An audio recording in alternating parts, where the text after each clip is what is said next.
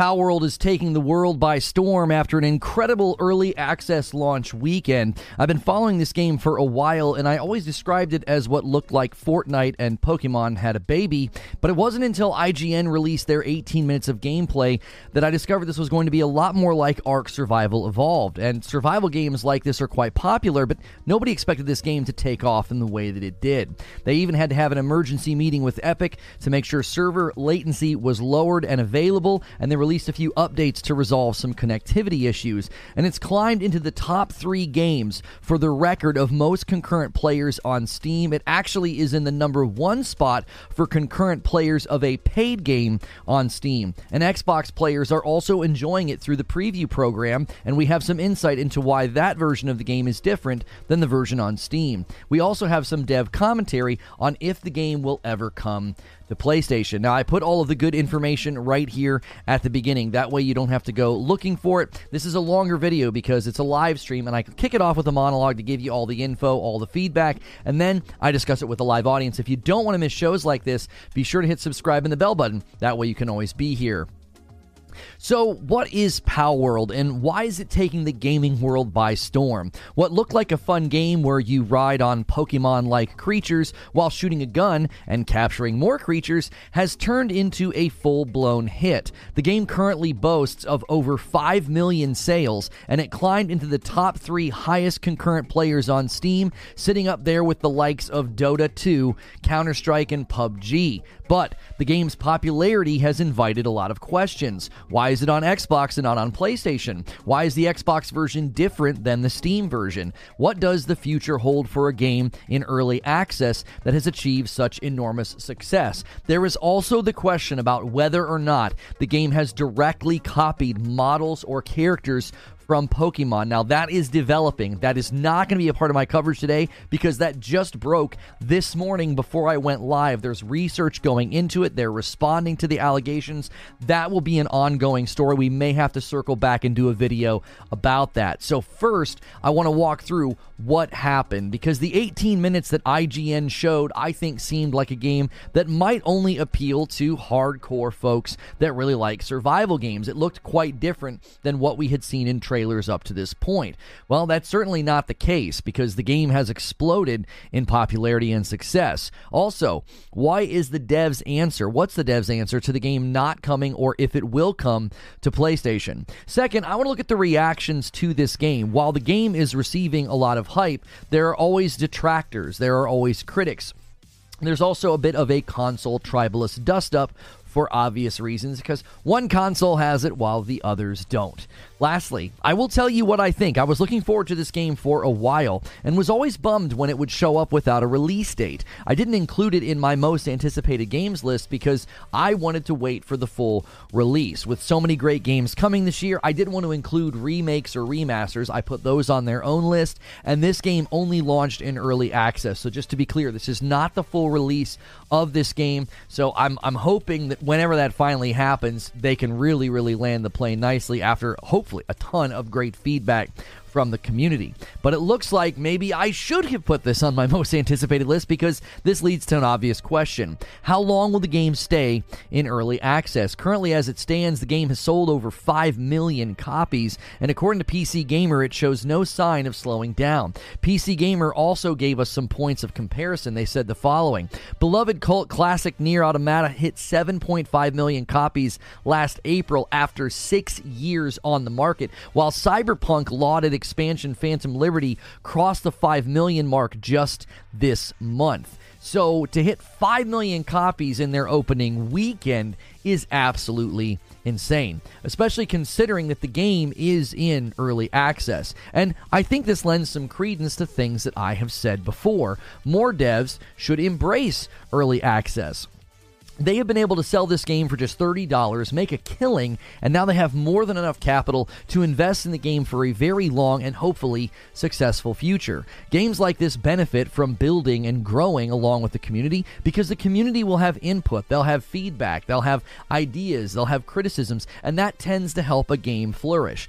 Obviously, they have a good enough base product because the Steam reviews are glowing. Currently, on at the time that I'm writing this, with over 30,000 votes on Steam. The game has a 93% That is an incredibly strong score. And now the game does have a lower score on Xbox. There's only about 3 to 4,000 reviews on Xbox, and it has a 3.8 out of 5, which is actually a 76%. Now, that's a 17 point difference. That is quite a bit lower. And I'm going to talk about more about why I think that's happening in a moment. But this serves as a good lead into why the Xbox version is different than the Steam version. According to Windows Central's Jez Corden, his article title says it all. Palworld Dev explains Steam and Xbox differences missing features. Quote, We're really at the mercy of the certification here. Now, this is obviously a good and a bad thing, right? You have quality control for your updates, that protects the users, but it also slows down devs from updating their games quickly. Some might think this means that the Xbox version is an older version, but community manager Bucky explained it like this. He said the following Steam and Xbox will likely never have identical version numbers until the. This episode is brought to you by Shopify. Forget the frustration of picking commerce platforms when you switch your business to Shopify, the global commerce platform that supercharges your selling wherever you sell. With Shopify, you'll harness the same intuitive features, trusted apps, and powerful analytics used by the world's leading brands. Sign up today for your $1 per month trial period at shopify.com slash tech, all lowercase. That's shopify.com slash tech games are brought to be cross-play compatible because at that point they will be the same game internally. Again, that doesn't mean Xbox is necessarily behind or anything. They are just fundamentally two different versions of the game because of the architecture on Xbox is different. And according to Jez, the differences really start to stack up. In terms of what is actually different behind the two editions in Palworld, he said that Xbox's Microsoft Store users are unfortunately missing quite a bit. And he points to a thread on Reddit where there are they are compiling these differences. As it stands, the following differences can be found. Considerably faster crafting. Three arrows to craft, you currently only get one. Using technology points to unlock statues, uh, statues of power, currently you need ancient technology points. The ability to name your character, the ability to name pals, Sound effects are missing from the Xbox Store version, and an exit button to close the game. Now, Jez then suggests that Xbox should consider stepping in to help. Due to the surprising popularity of the game and the fact that the game is functionally a console exclusive right now due to the Xbox Game Preview program, and it's also on Game Pass, that would be a great reason for Xbox to lean in and help get Palworld updates pushed through faster for Xbox users. I myself played on the Xbox. I encountered a glitch very early on. Had I not been streaming, it would have left me stuck, and I would have just chalked it up as, well, the game's not ready, something's wrong, because I couldn't interact with the very first thing that I built. It was too close to something else. So there are other bugs being reported as well. TheGamer.com describes one as bugged Palworld item permanently weakens players, and they're cautioning folks and saying don't use memory reset medicine in Palworld right now as the item is causing permanent character debuffs. So, despite these minor issues, though, it does not seem to have slowed the player base down. Although, given the score differences and even their social account keeps citing the overall concurrent player counts,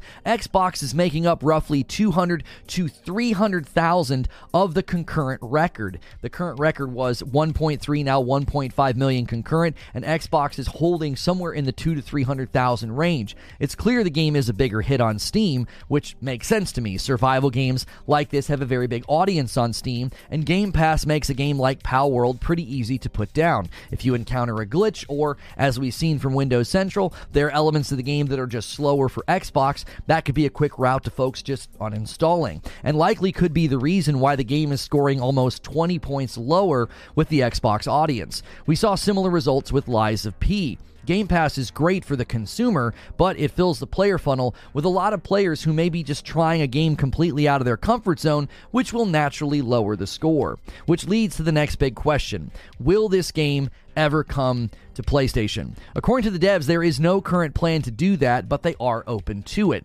Bucky, the game's community manager, had to respond to his own tweet from June of 2023 because the tweet said, Palworld won't be on PlayStation, only Xbox and Steam. So it was apparently making the rounds, and he replied and said the following This old tweet is suddenly doing the rounds and apparently needs clarifying. So, the above posted said Pow Palworld may release on PS4, PS5, Xbox, or PC. I replied and said that it won't be on PlayStation, which was and still currently true, and that it would only be on Xbox and Steam. That's also currently true. This was by no means a statement that Palworld will never come to PlayStation. Please don't twist my words to perpetuate s- silly arguments. Thanks. Now, this poor CM, like many of us, had no idea how quickly they could be thrust into a silly console mudslinging session on Twitter. So, for now, the game is a big win for Xbox and Game Pass. It wouldn't surprise me if they aren't already in talks with both Xbox and PlayStation. When a game is this big of a hit, both PlayStation and Xbox are going to take a stab. I could see Phil Spencer offering that whatever it takes check to make this game an exclusive. And I could see PlayStation making their own offer, potentially leveraging engagement engagement numbers and sales forecasts for the PS5. And let's not forget the Nintendo Switch. If there is a Nintendo Switch 2 on the way, this game in Nintendo just feels like a match made in heaven. If it were if I were the devs, you know, Pocket Pair, I would heavily consider player engagement over review scores. If you're not getting good player engagement times on the Xbox platform, it may not be worth that fat check from Microsoft given the potential ongoing revenue streams you could secure on platforms like Nintendo and PlayStation, especially Nintendo. Because at this point, money really isn't the issue. They've got plenty of that and more on the way with the growth and the sales.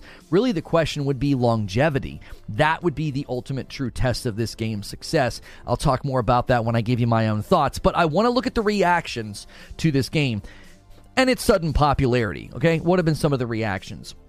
The first reaction I'm seeing that's very, very common, I'm seeing people say something to the effect of, I can't believe that I'm playing. Now, this is obviously being said for a variety of reasons, right? I think people see a Pokemon like creature and they just assume they're not going to enjoy the game. Maybe they don't enjoy Pokemon, or maybe they think it's just a game for kids. But the clips and the screenshots I've seen on Twitter, this game has broad appeal. Sim survival fans are building huge structures, houses, even what looks like ski lodges, right? I'm like struggling to build a bed and they're building ski lodges. Others are just enjoying capturing pals and making funny clips, right? Getting into fights. But there's also a lot of negativity being hurled at the game. I'm seeing people say things like, it looks lame. It looks like a Pokemon ripoff.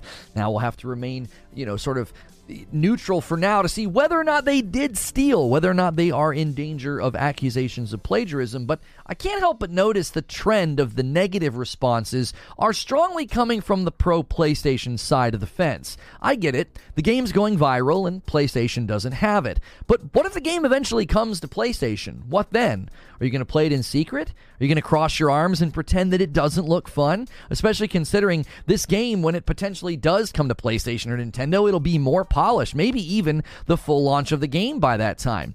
And this response, I think, is just one that we're going to commonly see anytime one side gets a good game and the other doesn't happen or have it. But this is also related to another response that I'm seeing. I see people basically saying, okay, so Foam Stars is bad, but this is good. Now, Turnabout is, of course, fair play. Foam Stars, as I've said many times, is being written off far too quickly, and many who bash it for being a Splatoon ripoff are now playing what many claim is a Pokemon ripoff. Well, maybe everybody's wrong neither game is a ripoff in my estimation, right? Pokemon has never been a survival game where you build a settlement, right? You capture Pokemon and you go and train them and fight them and move throughout the world. While this game certainly has drawn inspiration with its character design from Pokemon, it certainly isn't a Pokemon ripoff. Pokemon's content loop is nothing similar to what I have seen from Palworld. And we've already heard from the director of Foam Stars that he hopes many people will see that it is not not just another Splatoon game. And maybe people need to realize games can be fun, even if they look cartoony or a little silly right? 2024 is already stuffed to the gills with games, and Palworld is a surprise that many didn't see coming. I figured the game would be popular and fun, but not to the degree that it is currently heading. Are all the players wrong? Are, are they apparently playing a really bad game? Is this game really lame? What about all the sales? It's hard to argue with the sheer volume of this game's success. I think some people are just too caught up in a console war that doesn't really exist anymore. You're keeping score on a scoreboard in an abandoned stadium, okay? Everybody's gone home. The teams have gone home. The fight's over, all right? It's time to move on. Just enjoy games. That doesn't mean that this game will be able to enjoy the peace and quiet of a successful launch. I'm seeing some say, hey, this is a big win for Xbox. And while I don't disagree, it's clear that the game is crushing on Steam in far greater numbers. And this is not a first party Xbox game. Many have tried, you know, many are trying to draw tally marks on the board for Xbox. It's like, Xbox didn't develop this game. Now, Xbox is a great platform because they have Game Pass. They have the preview program, and that benefits you as a consumer. Those are things we're celebrating, but you can't talk about this game as if this is something that Xbox gave you. They didn't make it. They're not the one delivering it. Again, I think the scorekeeping is just sort of silly. This inevitably leads to something that I'm seeing pushed by many of the Xbox loyal. They're saying, lock this down as an Xbox exclusive. Personally, I could see this going either way. Xbox now owns so much property through acquisition, they may not see the point in throwing a fat check at Palworld, especially considering how much potential money they would make on PlayStation or Nintendo, especially Nintendo. The leverage they would have to argue for a large sum would potentially make Xbox say, you know what, this just isn't worth it anymore. This strategy is one that we're walking away from. Because honestly, Xbox doesn't need it. They got it first. That's a massive win. And currently, the financial strategy indicated by Xbox's CFO and Microsoft CEO seems to be that making money through game publishing is the way forward, not spending large sums of money to keep a game from PlayStation. So, those hoping for this to be turned into a console exclusive, I don't see the business angle as it currently stands since we're seeing a big business strategy shift with Xbox after the ABK merger. And if it does happen, well, that's no skin off my nose. I'll just play it on my Series X, and I hope that they continue to update it and make it really fun. But I can't help but think that online games do better when they're multiplat. I said that recently about Helldivers. I actually think it would be better for that game to be multiplat. Why? Well, it's a multiplayer game. I think multiplayer online live service games are better served by being multi platform. And looking at the size of Nintendo and PlayStation, well, that could be too juicy for the devs to pass up, especially if the Nintendo Switch 2 is very successful in saturating the market to the same degree that the first Switch was. So this leads to my own thoughts on the game, right? Now, I've been watching and anticipating Palworld for a while. I kept saying during my live shows, I said, listen, this thing has potential. It really looks fun. Nobody seemed to realize how massive the game would be. Even the devs were not expecting this because they had to have their emergency meeting with Epic for server response. And I'll be honest, the IGN footage worried me. It seemed very slow. It seemed sort of plodding. I was like, that's how Ark starts. You're just sort of hitting trees with your fists. I don't know if people are going to enjoy that if they were looking forward to riding around on Pokemon, right? I knew survival fans would like it, but if you go and watch the trailers, the trailers very much have this Fortnite action adventure game where you build a settlement. And I was like, ah, if that's what people are going to be playing, they may put it down very quickly. Well, after playing it for a bit, I will say it doesn't really start or feel how I expected after seeing that IGN footage. I think they've nailed the survival loop. Even my wife was enjoying the game, and she doesn't really play games like this. But as I already pointed out, the Xbox score versus the Steam score, there's almost a 20 point difference there. I think a lot of folks saw Fortnite meets Pokemon game and then they quickly walked away because they didn't want to punch trees and build a settlement. It's clear that's having zero effect on the game's popularity, but I do think you're going to commonly find the Steam score being significantly higher in games like this. I can't help but see a Lego Fortnite situation brewing here either. A game explodes with surprising popularity. The early loop is satisfying. Everyone's having a good time, and then what? Meteoric popularity like this can be difficult to deal with as a company. They could react too quickly. They could try to add content, push updates, patches, and end up making the game really unappealing.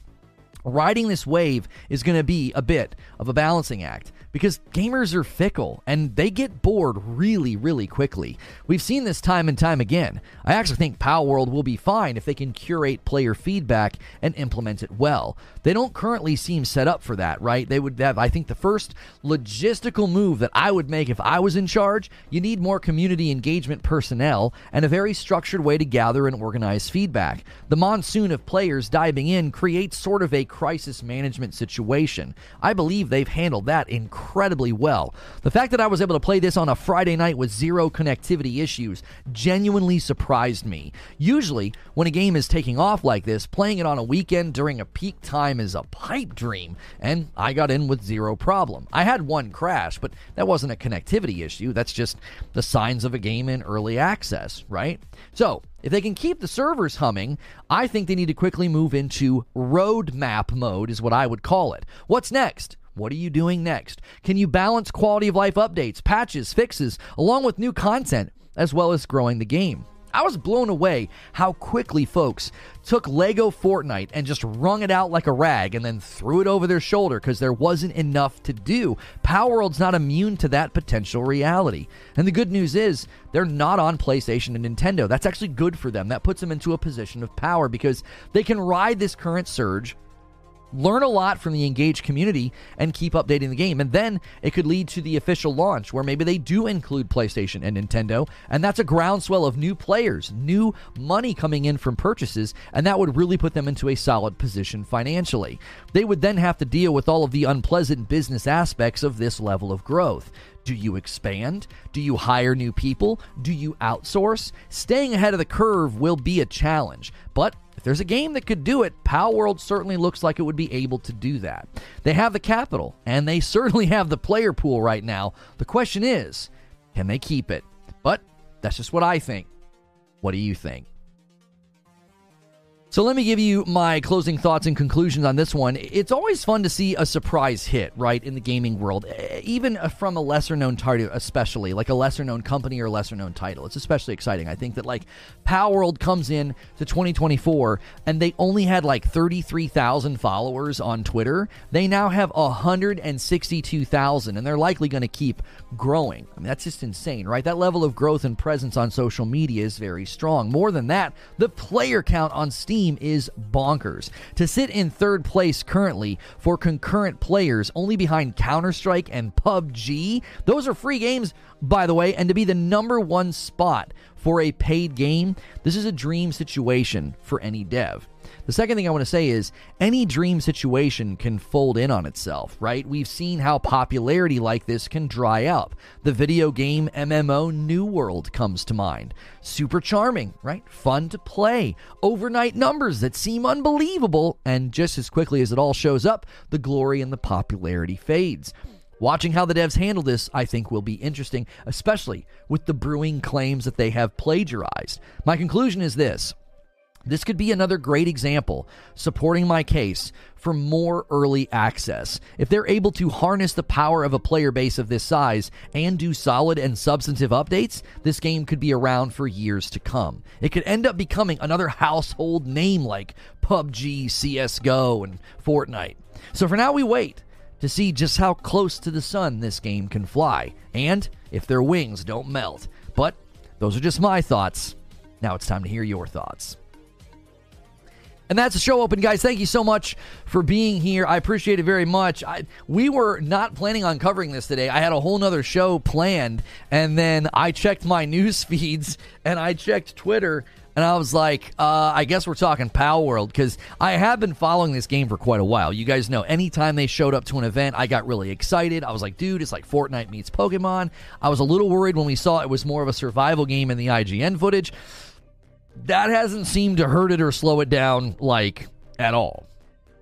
So, uh, if you guys have not done so, go through your morning ritual, smash that like button, and uh, hit subscribe so you can talk in the chat. And let's see if we've got any gifted members yet. Sometimes you guys do gifteds during the show open. Let's see if we do. I'll shout that out. Nope, no one's claimed the Han Solo just yet and you guys are going to have a tough time getting that stretch goal. I, I, was I was anticipating. There it is. The first one comes in from Joker Quinn. I was anticipating a big drop because uh, it was around the 21st of December. You guys went crazy for Christmas, and a lot of those members have rolled off. So our stretch goal of 3,000, where you can do a fight night at the end of this month and beat me up in a fighting game. I don't know if you guys can do it. Okay, I'm just going to be straight honest with you. We are at like 2,000 members now, which is again, that's a testimony to just how generous you guys were on the 21st of December for uh, the Christmas season. We are currently at 2,100 members, so we did we did drop down quite a bit. That's just sort of the way it works around here. All right, that's just par for the course. The generosity from a month ago, you know, always has that expiration date. And thank you, Sneaky Wolf. He says that's okay. He's like, we'll put him back on the board. He drops a 10 bomb, and then another one comes in from Patrick Q, and that takes us halfway to the first 25. Every 25, I give five back. That's a great way for you guys uh, to to get you know it paid forward back to the community. I uh, I ended up gifting a lot of members last year and continue to do so this year. So thank you so much. Chris says, I haven't been able to play much, but I really enjoyed what I played so far. Eugene says, Palworld had to correct themselves because PUBG was paid when it set the record. Oh, PUBG was paid when it set the record. I didn't realize that. Okay. Yeah, I saw it being reported everywhere that it was like the number one paid game for concurrent players. I was like, that's insane. And I thought about that when I said it this morning. I was like, wait, wasn't PUBG paid for a while? I figured PUBG set the record when they went free to play because it caused a ground, you know, a groundswell uh, of uh, of players. But in any case, they're in the number three spot of all time, only behind uh, PUBG and CS:GO. So they're only behind those two games. Uh, Counter Strike, well, it says Counter Strike 2. Uh, Counter Strike 2 and PUBG are the only two games above them. Which is nuts. PUBG went free to play not too long ago.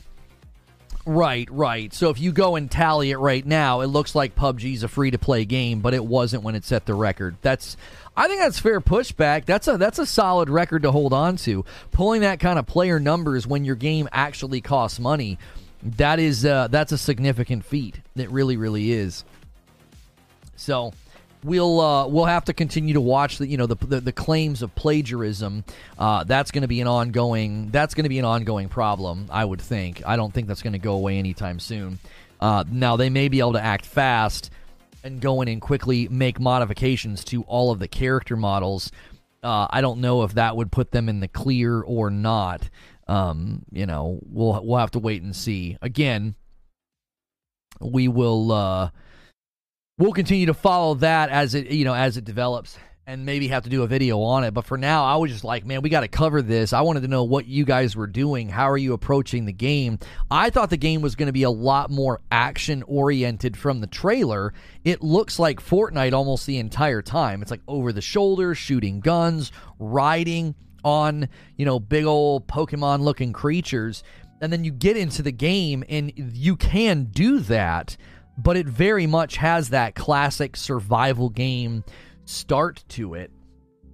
And I don't think that's a bad thing. I think that probably is why the game is about 20 points lower on the review score on Xbox. I think a lot of people saw those trailers. They were like, that game looks sick. And then they download it on Game Pass and they're like, why am I punching rocks? Like, I don't want to play a game like this. Like, I remember the first time I played Ark Survival Evolved, I was kind of shocked. I was like, oh, I thought we were going to be like fighting dinosaurs and riding around on dinosaurs. And people like, no, it's a survival game. Yeah, you're cold and dying. I'm like, uh, oh. Um. Solona, you dismissed me when I said last week Palworld would blow when influencers were getting a lot of good responses on Twitch. That's not true. I've never I've never dismissed anybody talking about this game. I've always said that this game looked good. I've been following it for a really long time. I I, I know people always want to try to catch me and like, uh, oh, you didn't think this game was going to be good, now it's going to be good. That simply isn't true. Anybody here will tell you.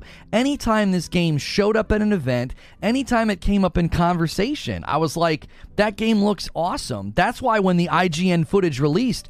I was so shocked. I was like, why does it look like that? I was like, that's every trailer on their Twitter, every trailer I saw at events. I was like, that game kind of looks like Fortnite. And now it's, I, I didn't, I never went to the Steam page. I was like, oh, it's coming to Game Pass. I'll play it on my Xbox.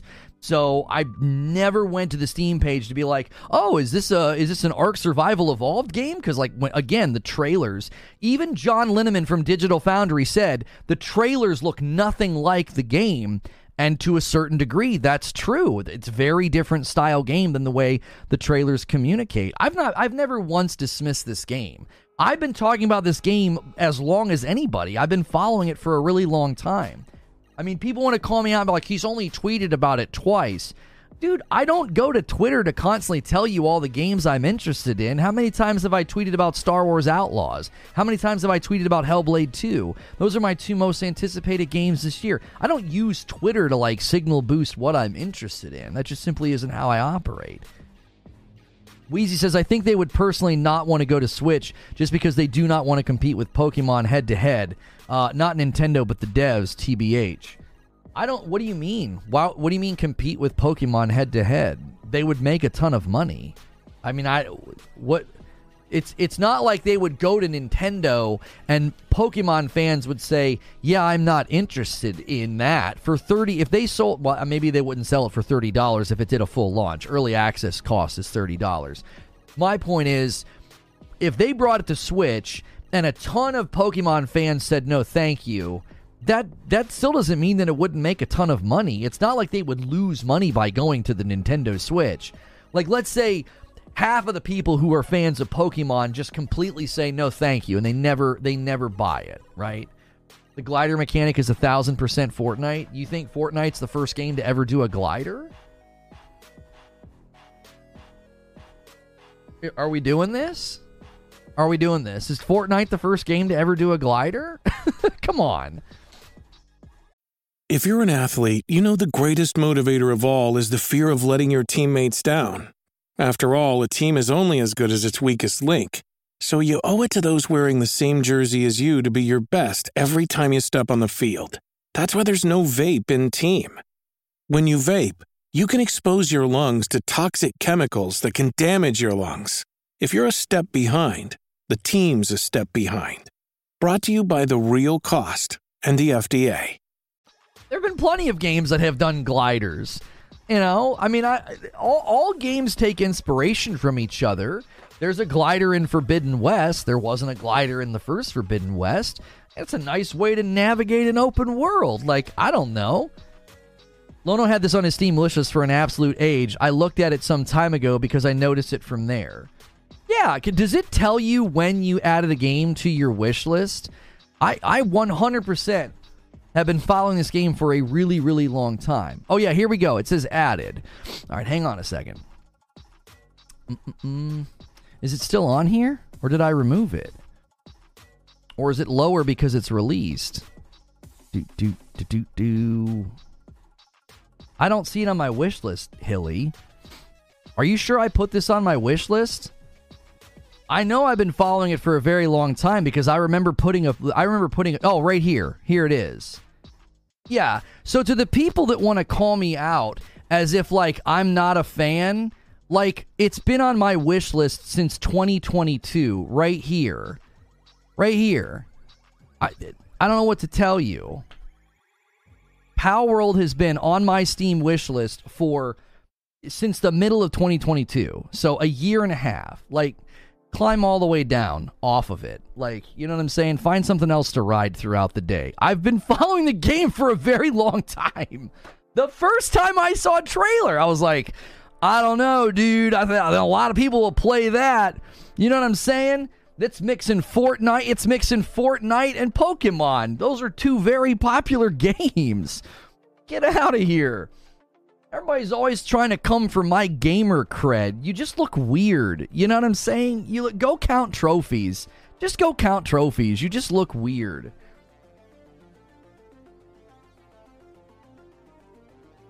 I'm not saying you're not a fan. I know for a fact I didn't dismiss anybody bringing this game up. I didn't.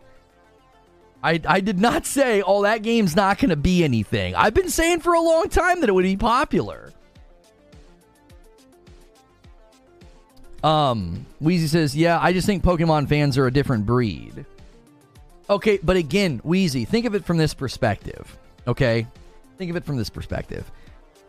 If you were saying it was going to be a hit, listen, if you're going to try and come in here and run some false narrative that you said it was going to be a hit and I said it wasn't going to be a hit, the only thing I said was, I said, I'm concerned about people installing it on Game Pass based on trailers and being like, this isn't the game I expected. And all you have to do is look at the Xbox score to see that I was correct. A ton of people have given it one star on Game Pass on, on Xbox. Why? because the game's very different than the trailers. That's a fair observation to make. Now, you want to falsely summarize that and say that I dismissed you and said it wasn't going to be a hit. I simply didn't do that.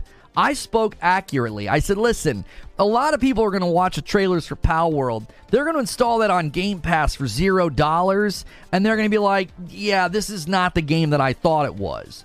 The game is 17 points lower on Xbox than Steam. Do you want to know why? Because when you go to Steam, you can see all the little tags and you're like, oh, it's a multiplayer open world survival game.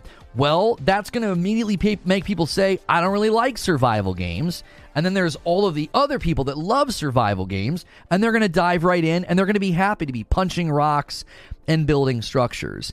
I absolutely did not dismiss anybody saying that, oh, no, this game's not going to be a hit. I said, I think a lot of people are going to install it and be like, this isn't what I expected. And when you get like, what, 20% of the review scores on Xbox are a one star, there's like a one star. That's because that's what they're doing. That's not shade on the game. That's just the reality of letting people play your game for free. And your reviews, your your your trailers, I'm sorry, are very different than the game. Look at the score on Xbox. Look. 20% of the people that have played this game out of 4,000 that left it a review, 20% have given it a one star review. I'm telling you, that's exactly what I said was going to happen. They installed it on Game Pass they started punching rocks and they were like, I thought I was going to be riding around shooting guns. And how many kids that like Fortnite downloaded this game and played for maybe 20 minutes? Right? That doesn't mean the game is bad. That just means there's a ton of people on the Xbox storefront that thought they were going to be playing a Fortnite style game. The game taking off on Steam, it surprised even the devs. I don't even think they knew it was going to be as popular as it was. I think they knew they had like a, a potential hit on their hands, but not like breaking records hit. The fact that they had to have an emergency meeting with Epic, I mean, that tells you all you need to know. They were not anticipating this level of response. Also, the Xbox version's a few months behind the Steam version. Yeah, the dev said it's not an older version. I, I don't know how that's true. If they're getting the updates slower, that sounds like you're playing a semantics game if the update on Xbox is getting updates slower, then it's an o- older version. Like I, that's that's fair to say. You know what I'm saying? Like if I boot up my, my Xbox and I don't have the internet turned on and I play a game that hasn't gotten all the patches you've gotten, you would say I'm playing an older version. So I'm not sure why he pushed back on that. It's like, no, it's not an older version. It just doesn't have the updates or whatever. Now, I think he was speaking specifically as well about the missing features. Some of the features are missing because I think it might just be taking them longer to add them because he said the architecture is different. Which again, I don't understand that either. John Linneman tweeted, This trailer feels ultra misleading to me. The game itself has none of this vibe going on. For anyone that's actually played it, though, are these types of scenes in there? Right, like I said, even John Linneman agrees with my take that all of the trailers and all the marketing leading up to this game, it's like, that's not what the game looks like. It's very, very different. And it doesn't matter because survival games are super popular. But when you can play the game for free and not buy it, you're going to be very quick to dismiss it. You're going to be like, yeah, I played for 10 minutes. That's not what I thought I was going to be doing. I thought I was going to be running around like a Fortnite character. And instead, I'm building a table and another table, and now I've built a ball, and now I've thrown the ball. You know, the early gameplay loop, you know, it takes a minute to get going, and that's fine. For fans of survival games, that's normal. That's just, yep, that's what you do in a survival game. So there's there's no I don't think there's any reason to think that like the trailers are going to like hurt the game long term. I think the biggest question for this game long term is if they can harness the power that they have right now. You've sold 5 million copies, you're breaking concurrent player numbers. Can you harness that into what essentially led to Baldur's Gate 3 success, right? Like you got early access player funnel full. Can you harness all that input? Can you harness all that feedback and build a winning a winning game, a winning launch? You know, I, I, in in general, in general, I think they can because I think games like this have a good you know playground sandbox to to to add to. It's just a question of how quickly they can, and if they can, and if they can do it in a way that's substantive and and polished. You don't want to. There was a time there where Fortnite was patching their game like once a week, and they were constantly breaking things like the floating gun glitch. You remember that when your gun would just like float behind you and you would you couldn't do anything, you couldn't switch weapons. Well, I remember when they fixed that and then it came back two or three patches later. Like they were updating their game so much that their version control was terrible. Their ver- their version control is awful. Version control is anytime you're working on an update, you want to make sure you're working on the most updated version of the game so that way you don't like reintroduce problems that were already patched. Well, they were patching Fortnite so fast, it led to a lot of frustrations in the community. Well, I mean, that's always the danger, right? Is that you try to respond too quickly, you try to add stuff too quickly. Yo, East Coast Overlord with a $5 super chat tip. Lono, I run a server for Palworld it has huge RAM problems. The Series S uh, is probably is constantly crashing. You think that's why it's got low scores on on uh, on Xbox? I didn't see anybody saying that in the reviews. I mean, I only scrolled like ten, but usually if there's crashing issues, you I, I didn't see that reported anywhere. A five bomb comes in from Joker Quinn and takes us to 17, already on the doorstep at 25. You guys are gonna have to bring the heat if you want Friday night to be a fight night. It'll still be a community game night no matter what. All members are invited. All tiers of members got to hang out with me and Madam this last Friday night. So I think Lego of Fortnite changed me, sent help. So can I stir the pot? What are you going to stir the pot with, Toasty? What you talking about?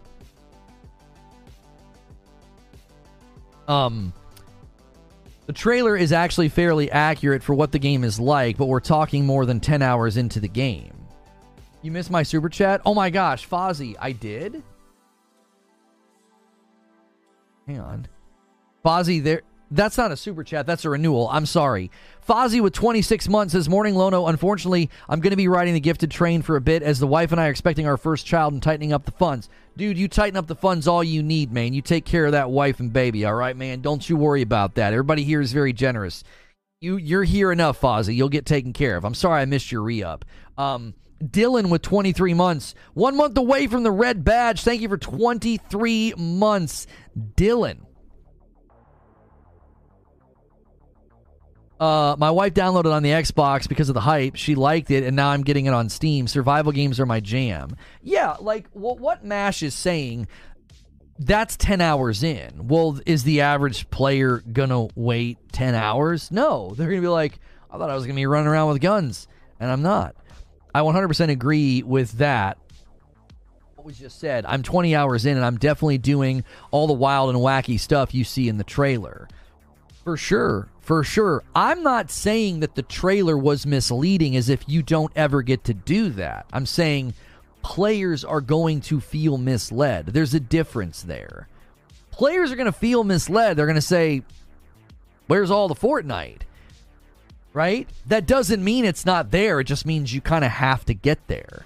It was the same thing with me with Ark Survival Evolved. I saw trailers, right? I'm I'm a simple guy, dude. I saw I saw dinosaurs. And I was like, "Ooh, dinosaurs." And I booted up the game and it was dark and it was cold. My character was basically naked and it said that I was dying. And I was like, "Wait, I don't understand. What what is going on?" That was my first ever experience with a survival game. And people in chat were like, Lono, it's a survival game. I'm like, well, what does that mean? and they're like, well, maybe I had played No Man's Sky before that. That might have been my first experience in a survival game, but like No Man's Sky is like really low key. A five spot from Shooter Forever. Funny how two years in a row, a game that releases first on PC or has a better build gets claimed as a console exclusive by fanboys. I mean. I I find that entire debate to be funny. I really do. I really do.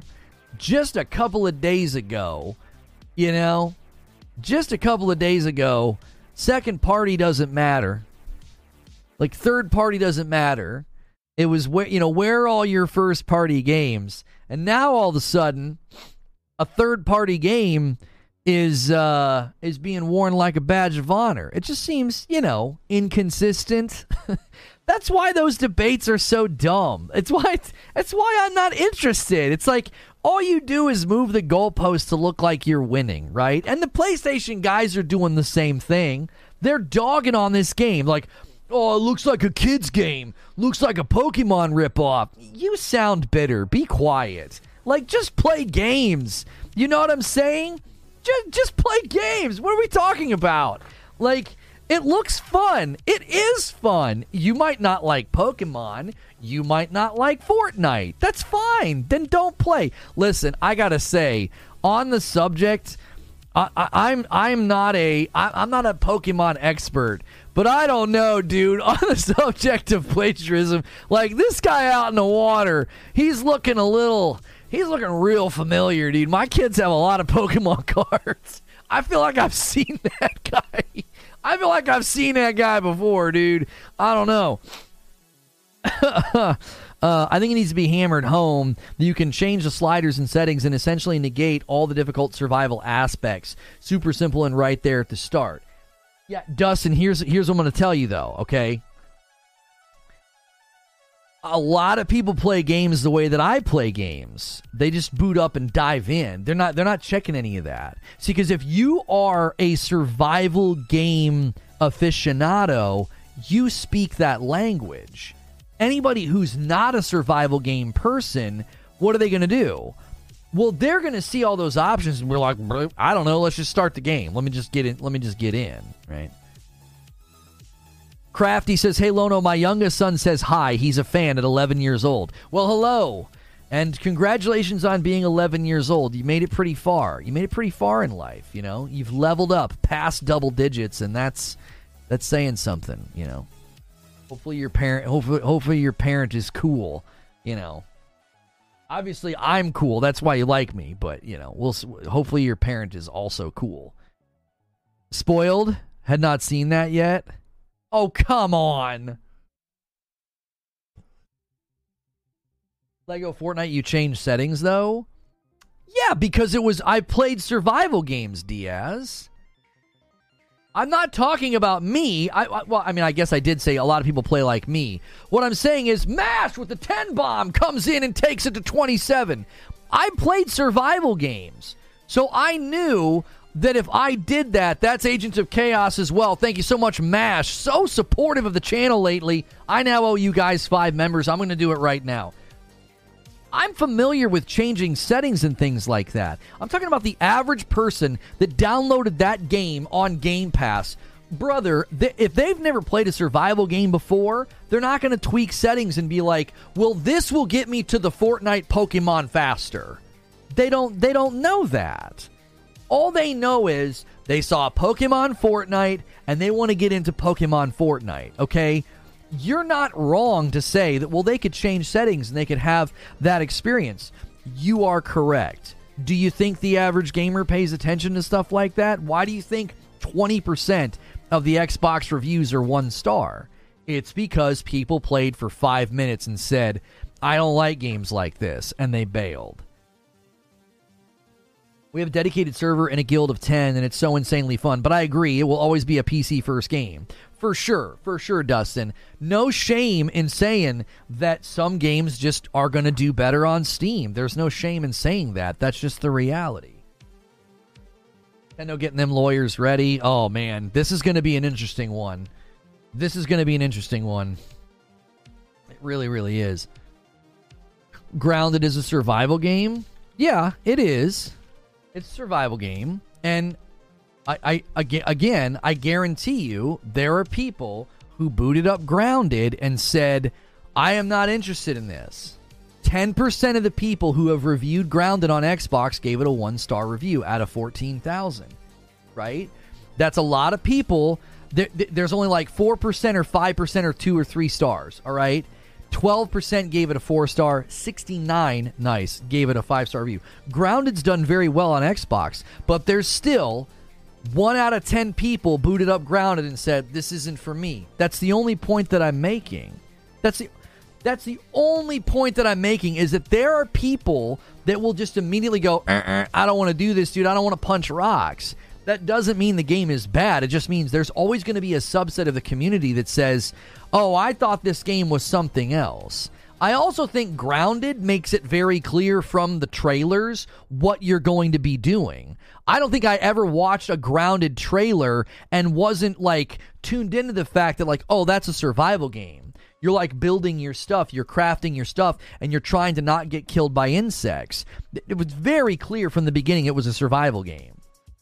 I, I think that I think that Palworld positioned itself in a way where a lot of people are going to think it's something that it isn't.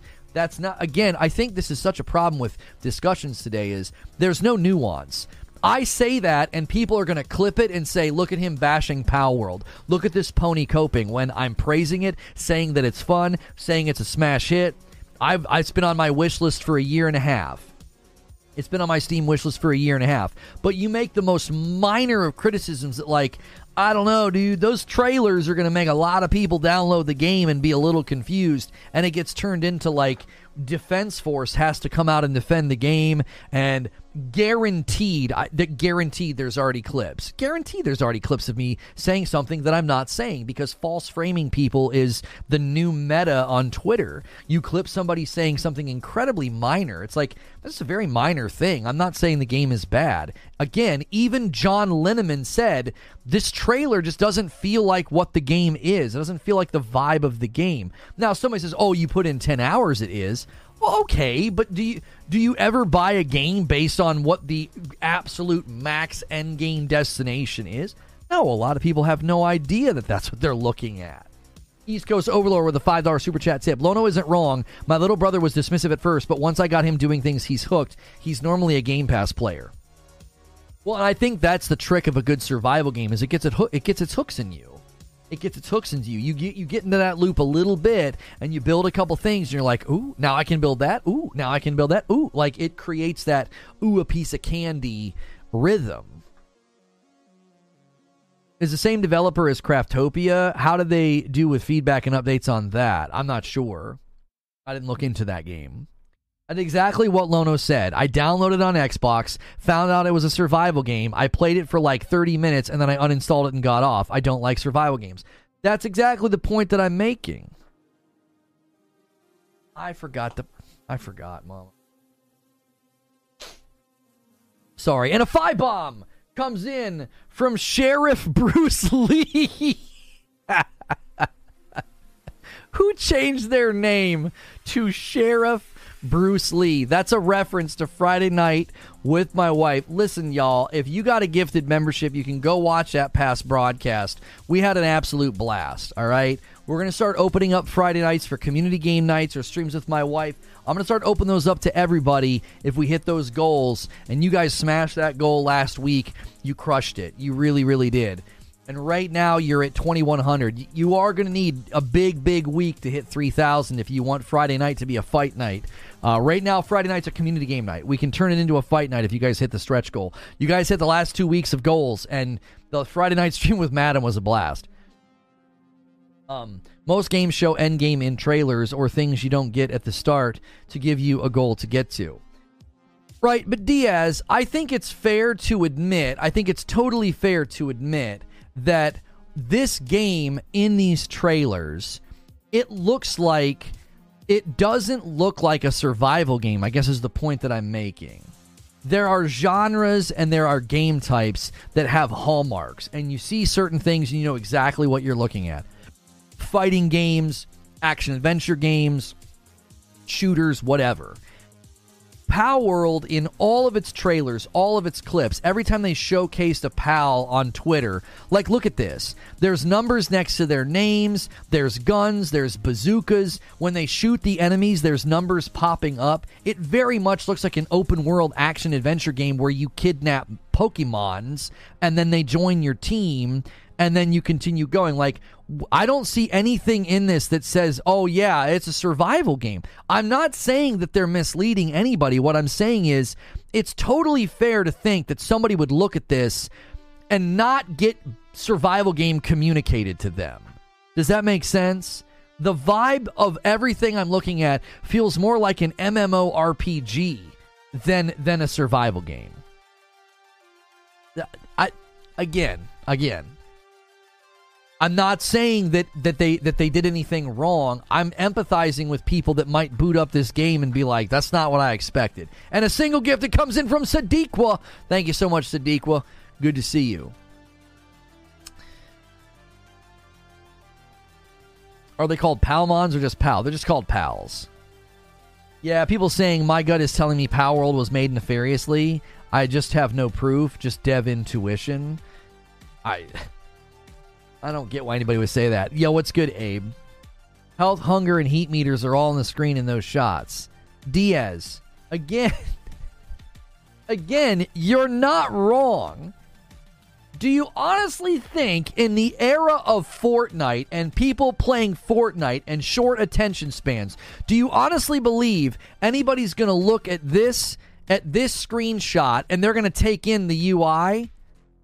You think they're going to be like, well, now hang on a minute. There's a giant dinosaur like Pokemon that they're riding on, and they're unleashing a barrage of rockets. But let me look down here and deduce, like video game Sherlock Holmes, that this is a survival game.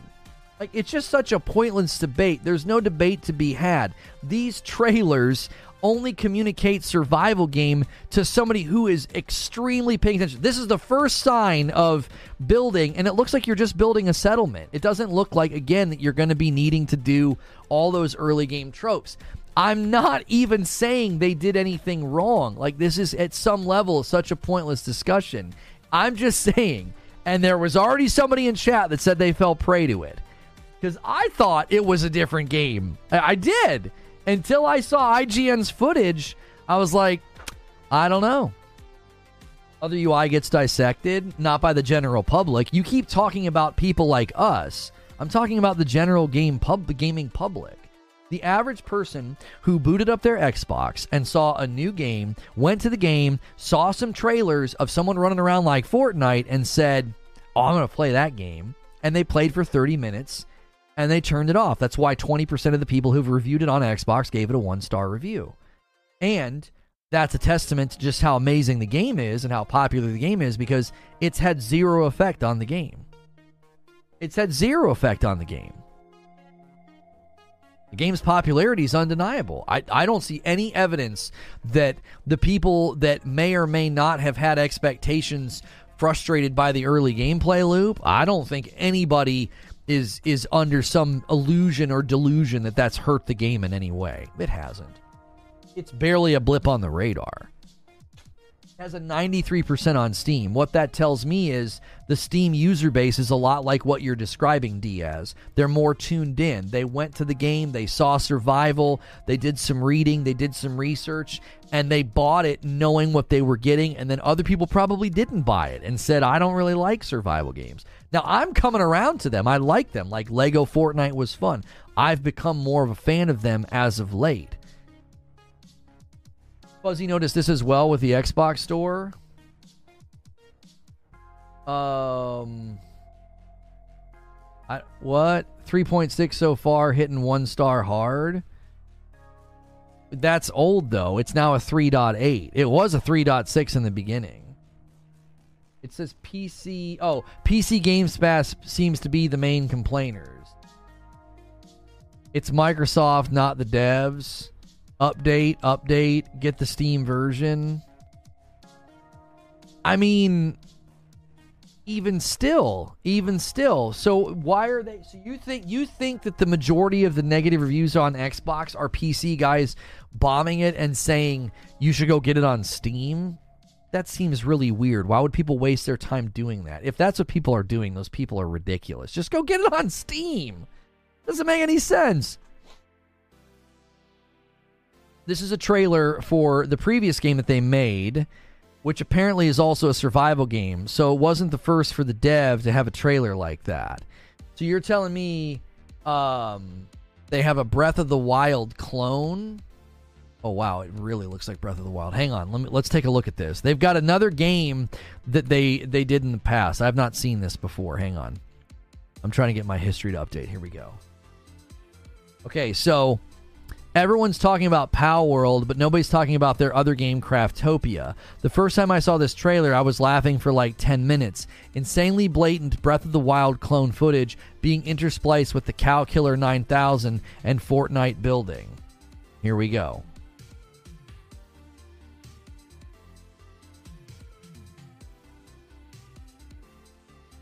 So this is a survival game as well. You're telling Wow, that's a direct rip from Zelda. Oh my gosh. Those those those those bad those are right out of Zelda. Oh my gosh. Well, the plot thickens, chat. Oh my gosh.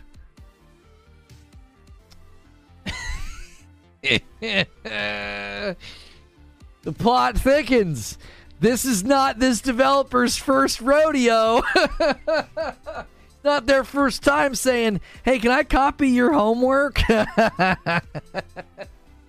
oh, they better act fast.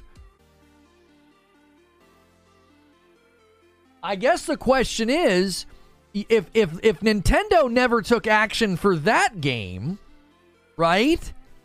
The the Palworld's of a different caliber of popularity, right? Let's look up Craftopia. All right, Craftopia is $25 on Steam. It has a 78% overall, but in the last 30 days, it has a 55%. Uh, maybe I wonder if it's getting review bombed right now because people are angry.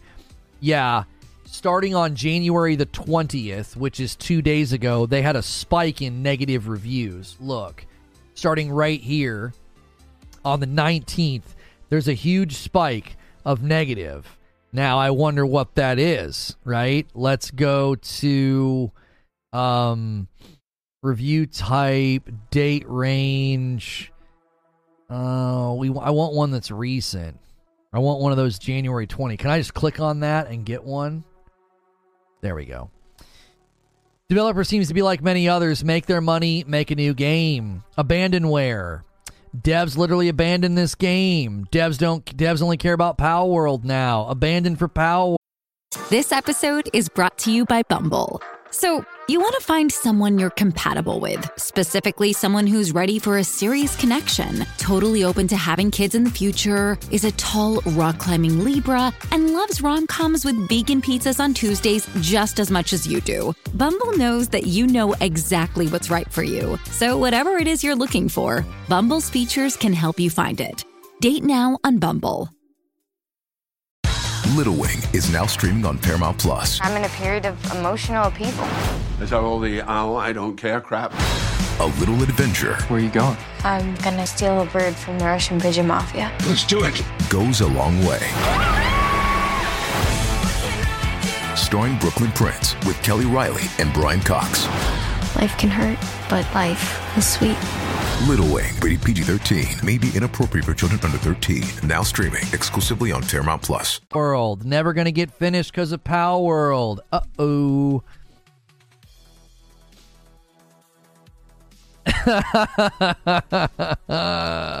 grand opening, grand closing. Like Palworld. Oh, this is going to be really interesting. It is. It's going to be real. Jazzification with 19 months in a VIP. Thank you so much for doing that. Jazzification. And thank you, everybody who's gifted members already today. Got us back up to above 2,100 members. Keep it going. I tell you what, I tell you what, we can lower the goal. Why don't we lower the goal? Since we did drop so much, I don't think it's fair to be like, hey, your generosity 30 days ago just made our job even harder. Let's just go for another 2,500 before Friday. Let's do that. I'll let you guys beat me up in a fighting game on Friday if we can hit 2,500. And maybe we'll do a stretch goal of 2,750 where I have to do something else. I don't know. Maybe I have to play blindfolded or something. In any case, I'll, I'll, I, I don't think it's fair. I don't think it's fair that like 30 days ago you guys were really generous and now that makes a milestone this week even harder to hit. That doesn't seem fair. Yo, DK Bager coming in with 15 months in a VIP. Welcome back. That means you guys only need roughly 400 members between now and Friday to get your fight night. I think that's probably a better way to approach it. Each week we assess on Monday and we say, okay, where are we? Right? If we have some huge, you know, membership drop from, you know, from 30 days ago, I think it's fair to consider that in the in the in the grand scheme of things. Wouldn't even be Nintendo, probably would be the Pokemon Company. Pokemon's weird thing where uh, three different companies own the IP. People are claiming Palworld copy Pokemon, yet Pokemon copies Dragon Quest.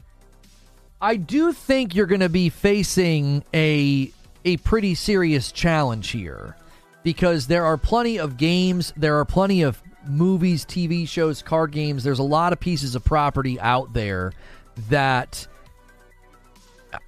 they all look similar. Like, this isn't the first time I've seen a character and thought, that looks an awful lot like Pokemon. This isn't the first time this has happened. DK Baker with a single gift that comes in and moves the line to 34. Thank you so much, sir. Thank you very much. An easy way to hit that goal is like, let's just hit like 100 a day.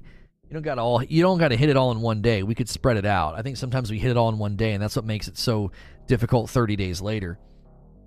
Uh, Wheezy says Genshin Impact ripped off was inspired by Breath of the Wild, and the devs themselves even admitted as much, and that game still is what it is. Right, and I guess that's the question is if you can prove it, then couldn't a lot of other companies be taken to task then? Like how many other companies have made characters that are that are Pokemon-esque and you know could potentially either be facing litigation or even have their own litigation. Like, what is there any? Uh, is there anything that predates Pokemon? Would be the question. The similarities of Pokemon was one thing, but the Breath of the Wild clone was pretty bad. They never came for that game. They didn't abandon Craftopia. They literally just had a massive update. Okay, hang on.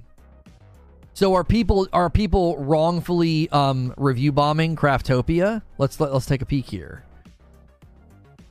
Um, I'm seeing that they did an update on the tw- on November the 24th. Oh, right here. Craftopia, January 22nd, update patch, critical fixes, bug fixes. Like I don't follow this game. Are these are these not are these not significant? It looks like they are. I don't know. I think people are worried. Wait, that's today. They posted that today. Now, maybe they did this to satiate all the complaints. I, I don't know. The last stuff they did was, uh, it looks like they did something on the 28th of December, uh, 27th of uh, December. I don't know. Yo, how are you, Skaternator? Have a great day, dude. You can't sue for inspiration. It's got to be an exact copy or exact enough to confuse people. Hello, I'm a graphics designer. I can help you with your thumbnails and my editing work. Yeah, can you help me to, by not spamming my chat and being stupid? Like, that would help me a lot more. Also, our thumbnails are great. Thanks for asking. Go spam someone else's chat. Have more luck on Fiverr, all right? Frick out of here.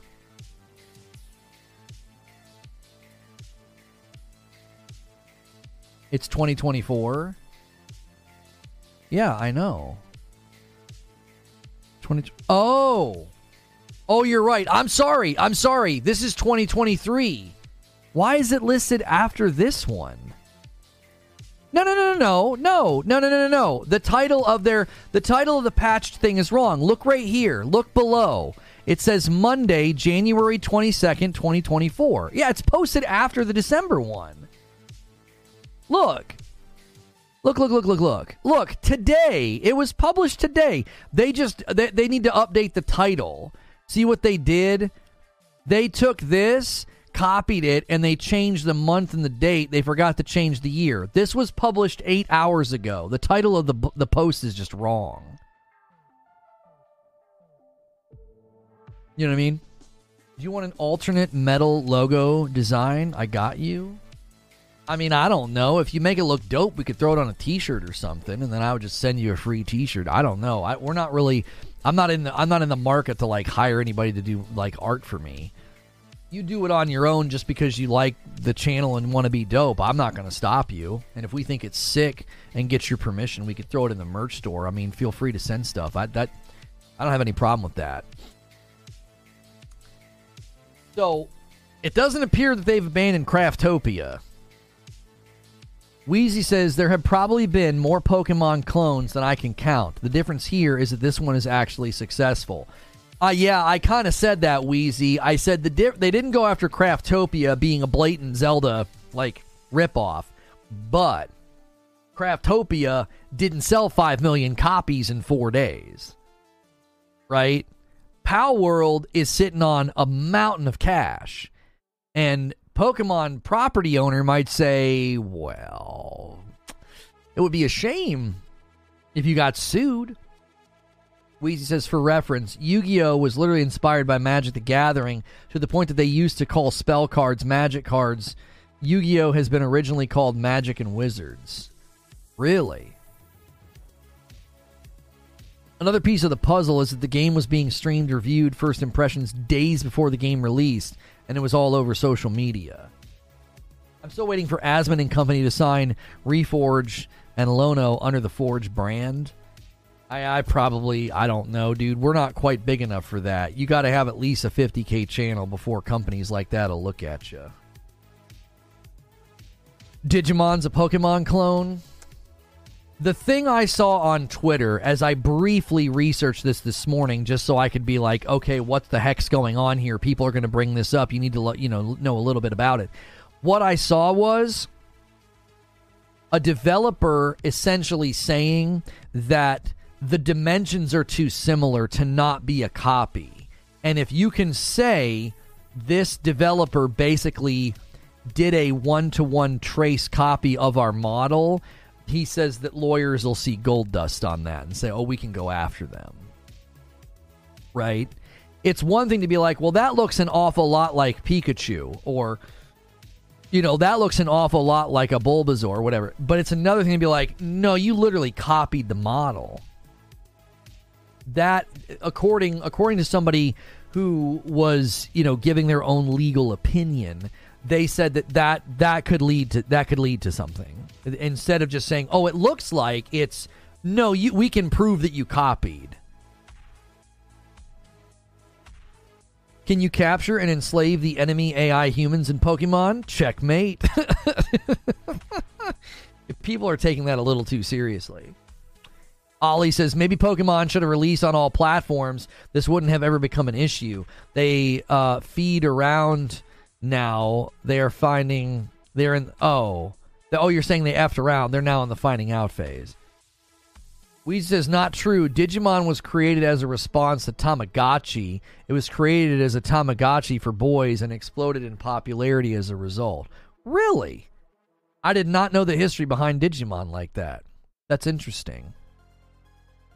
My daughter has a uh, Tamagotchi and it's Baby Yoda, and she loves it. And last night he she he got upgraded and he's now in the IG88 suit.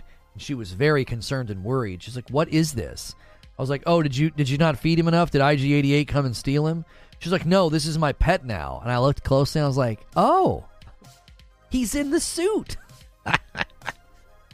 she was like, "What?" I was like, "Yeah, he's in the suit." I was like, "That happens in the show." Spoiler alert. she was pretty excited. That was that was part of our uh, that was part of our morning conversation this morning. Nintendo doesn't need other platforms. Yeah, I tend to agree. I don't know if maybe he was talking about Pokemon though. He says maybe Pokemon should have released on all platforms, right? I don't necessarily thinking I don't think he's saying that they should have, but you know, somebody saw an opportunity and said, "Hey, you know, Pokemon's not over here. Let's give the people what they want." You know, where does one buy that totally for my eight-year-old son? I think we had. Ouch! I think we had to get it on uh, on Amazon. Dustin says, I think if you remove the survival aspects, if the combat was turn based, etc., there'd be more of a case, but the loop is nothing like Pokemon. Dustin, I think the issue would be intellectual property uh, being copied. It's not about the gameplay loop. Like, okay, let's take uh, let's take Street Fighter for example if I made a game that wasn't a fighting game, it was an open world action adventure game where you were a kung fu master named, you know, I don't know, Susan Lee, and she looked a whole lot like Chun Li, right? You know, thick thighs saves lives, all of that. Like, oh my gosh, that looks like Chun Li. And someone does a side by side and they can prove I copied her model and gave her like blonde hair and you know, I don't know, a ninja outfit. Well, somebody might look at that and be like, well, it's a completely different game. It's not a fighting game. But the intellectual property owner of Chun Li could come and say, well, no, you copied our model. The question would be within the video game space, how does copyright law shake out? Like Omar, Omar here could weigh in. This is his specialty. If if I take Chun Li's model and copy it and throw it in a different game type, how much transformative work do I have to do to justify the model being the same? Like if the circumference of her thighs are the same, if her if her height is the same, her arms are the same, right? I don't think the models are close enough to call IP issues. Well, I mean, the one side by side I saw, the guy was basically saying, You can't tell me that this wasn't copied. He's like, You would never just take inspiration and end up with dimensions that are so similar. Right? He's like, If you tell me to make a model of a character that looks like this, I'm not going to get the dimensions this right. I'm just not. It's not possible. That's what the guy's argument was, right? I don't want to cannibalize that. Well, that'll probably end up being a video. I don't know if I would do a whole show on this. Well, it depends on what happens, right? This this could turn into a legal battle. We don't know. But I think that's the point. So, and I guess the question would be how quickly can the devs react? Any and all models that are that are close to being stolen, copied, or whatever, can they go through and quickly change them? And does that negate the case of like, well, we're no longer using those models? You didn't even get a chance to send a cease and desist. We've already removed all those models from the game. Patent, copyright, and trademarks are the three things that need to be violated, not just one or two. Yeah, again, I don't know how copyright intellectual property works in the video game world, but I'm fairly certain if I copied Chun Li's model and threw her in my game, I'd be getting a phone call. There are a bunch of factors, says Omar, but the extreme violence in the game is going to be a factor in why it avoids the copyright. The characters are close to Pokemon, but not exact. Dustin says, uh, I'd have to see it. I've only seen 70 of the 100, but I can't imagine a company would be stupid enough to market this uh, hard and do a model for model copy. Uh, uh, er- says, Lono, do you think Palworld would thrive on PlayStation as of today? What survival game is popular with PlayStation gamers? Well, I don't necessarily know if the survival aspect would be the barrier because I think the characters themselves and the world and the loop. I mean, we'd have to look to see how many people played Fortnite, Lego Fortnite on PlayStation, and how many of those people played for a lengthy amount of time. Because that's your inroad. If people played Lego Fortnite, that's a survival game that was extremely popular for at least a week or two. And then because there just wasn't much to it, it was very basic a lot of people moved on. Now, that doesn't mean they don't like survival games. It means quite the contrary. They liked it and they ran out of stuff to do. So you'd have to run the numbers to see did Lego Fortnite get good traction and engagement on PlayStation? Because PlayStation was able to argue good royalty share on uh, on enabling crossplay because they had such a large player pool that spent so much money. So Fortnite's pretty popular game on PlayStation. The question would be, how well did Lego Fortnite do over there?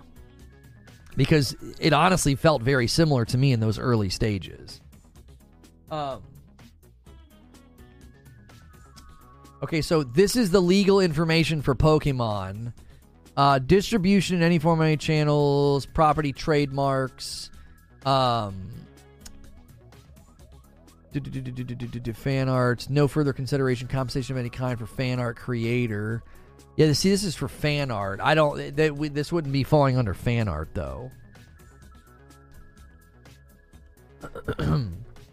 Wheezy says, if it is though the same wireframe and meshing for the models, then I will concede that point. Obviously, I don't think it's that close. I think it's very close. So, on the underlying code thing, analogy, architecture plans, or IP. If I have plans you use those plans, but you use different materials, colors, tiles, bricks, etc., I can still come for you. Palworld already has a Pokemon mod. Oh my gosh. Not building games, a little different than survival games. No, Lego Fortnite's a survival game. It's not a bit. It's not a strictly building game. It's a survival game. You you quite literally it it's it's a survival game. You quite literally knock things down and build and then get better weapons and then go fight and build. It's it's it's a very very similar loop. In fact, I would argue that Lego Fortnite is is a little bit more on the survival aspect because of how you've got hunger and weather and cold almost instantly. That's like one of the first things you have to fight against in Lego Fortnite. So again, describing Lego Fortnite as a building game is is not accurate. It's a survival game. And if it did well on PlayStation, then I would imagine Palworld could do well as, as also. The other thing to consider is Palworld has gone viral. That's all you really need sometimes is virality, and then everybody would check it out. Not to mention, if they could get this thing on the Nintendo Switch, which Nintendo would obviously have a vested interest in maybe saying no because of their relationship with the Pokemon property. But I think the game would crush on Nintendo. So, like, this is suspect to me. For examples, you don't have to know that Pokemon is just the model. Yeah, that's that's yeah. Let me show you guys. That's suspicious. As I said, this story is developing, but this is this is the kind of stuff. This is the kind of stuff that'll get you into a court case. You see the proportions? It's like they took a wireframe of a Pokemon. Yeah, that that's so hard to argue with. Like I said, the one developer weighed in and he said, You're not going to have dimensions lining up that perfectly. You just simply aren't. You know? It's just not possible. You, you, you can't shoot that shot in the dark with the blindfold on. There's no way. This pal from Palworld seems like it was probably a rip of a superior and Primarina from Pokemon. Oh yeah, there's going to be a constant constant flow of this. I Yeah, see people are comparing the wireframes and they're one to one. I'm telling you, this this story is developing. This isn't going to be I don't think this is something that goes quietly into the night. I don't think so. I think the wireframes being one to one is is pretty damning. so again, the question would be if the developers at Palworld over the next week go in and completely change all the models, right? Their dimensions, their sizes, their appearance, everything. And they completely remove the, okay, yes, we did that for the base version, but now everything has been completely reworked to be original. Does that negate any case if it just gets removed from the game? If they don't even get a cease and desist and they act fast enough, does that shut everything down? Like, I don't know. I don't know how intellectual property in video games works. You know, I guess you could say, well, you sold 5 million copies with those models in the game. Therefore, the similarity and the iconic nature of Pokemon can be attributed to some of the success. We are owed some of that money. That would be maybe a, maybe that would be the legal argument is that you sold the 5 million copies with those wireframes in there.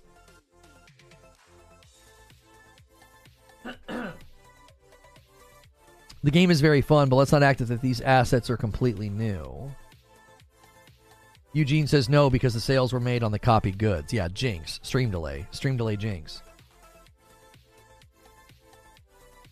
Can't watch anymore. Just gonna have to listen. Two pals spoiled. uh, this will come down to lawyers. Nintendo ain't playing with that. But but but it's early access and designs may not be final. Maybe that gets them out of it. I don't know. Hogue Law said that they can sue if they want, but they don't have a real case. Temtem's still up uh, and looks more like Pokemon. I, again, I think it's the wireframe comparisons that are a problem. I think that's problematic. Apparently, the devs have a history of this. Their next game is basically a one to one of Hollow Knight. This good person says, I went through the entire 111 lists of pals in Power Palworld to see what seems like a Pokemon ripoff compared to not. Because I've seen a lot of people talk about it, but no full comprehensive list. Here's what I found it's a lot. Um, So we're talking one, two, three, four, five, six, seven, eight, nine, ten. Do we have a total somewhere? I'm just gonna scroll. I'm just gonna scroll. She's putting numbers. Um, show more replies. I'm currently in the third. I'm currently in the 40s. I'm currently in the 50s. Hmm. This is bad. This is bad. Mm, some of these aren't aren't wireframe. Some of them are. Some of them it's clear it's the same wireframe. Some of them are just very very very similar. She currently, as of 18 hours ago, found at least 63 that were either heavily inspired by or potentially copied. 63. Some comparisons are ridiculous. Right, some of the 63 are just inspiration. Like, yeah, the color scheme's the same here, but there are definitely some in there that you can tell they use the wireframe. You can tell, you know.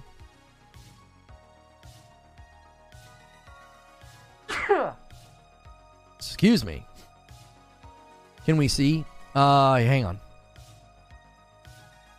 Yeah, I mean, you can make up your own mind how legitimate this list is. Okay? Because again, there are definitely some that, like, that's hard to argue with, right? Now, this, again, I mean, how do you argue with that? That's the same eyes, that's the same smile. You didn't even bother changing the shape of the eyes or the color. Like, come on, man. I, what, what do you want me to say to that? That's, that's, that's, that's Again, though, but eh, how transformative does it have to be? This is one where I've seen a one to one wireframe. This one has used the wireframe. It's a it's a, it's a 100% copy of the wireframe. Uh, this is this looks to me like another wireframe copy. That's that's that's blatant. You can see it. Um, this one I can't. This one's harder to see. I can't tell.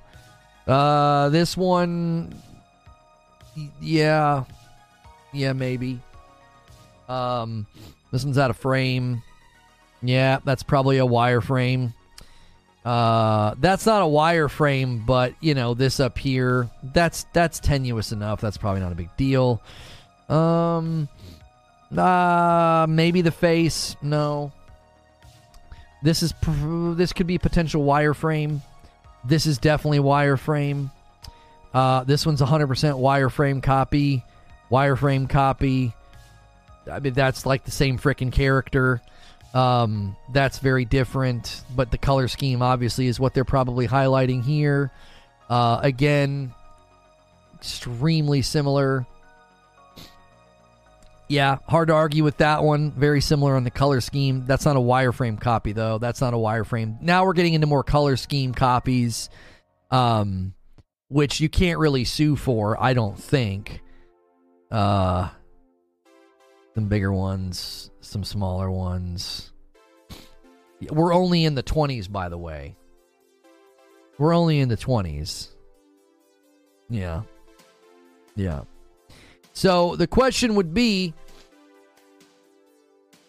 since there are so many games that have done similar styles of games, um, you know, with with creatures and you know capturing creatures and things of that nature.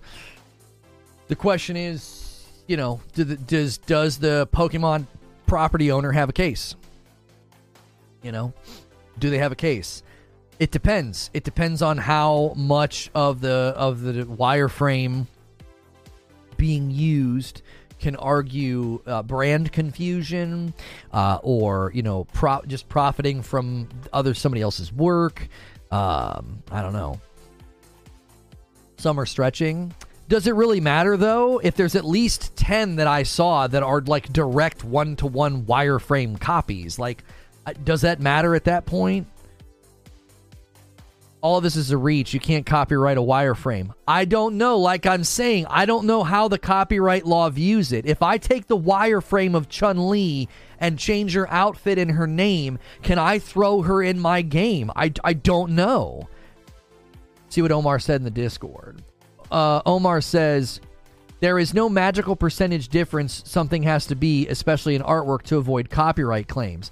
Copyright, trademarks, and patents are three distinct separate forms of protection. You don't need all three things to be violated to have a claim for one aspect or another. That would invalidate claims in so many areas where all three don't exist. Number two, number three, if they stole actual models like those wireframes, I think we have a different discussion. Number four. But if the characters are somewhat similar, differently named, and have distinct characteristics that are in a game that is that that uh, that is this different, I think there's enough difference that they will skirt it. Number five. Heavily inspired by is not infringement. Uh, and here's a quote from Suede. He says, Pocket Pair isn't concerned with the similarities. Speaking to Japanese gaming news outlet Automaton, company CEO and lead developer said that Palworld has passed all the necessary legal hurdles to clear it of copyright infringement. He also noted that there hasn't been any legal actions taken against Pocket Pair for its overt comparisons to Pokemon, at least not yet, anyway.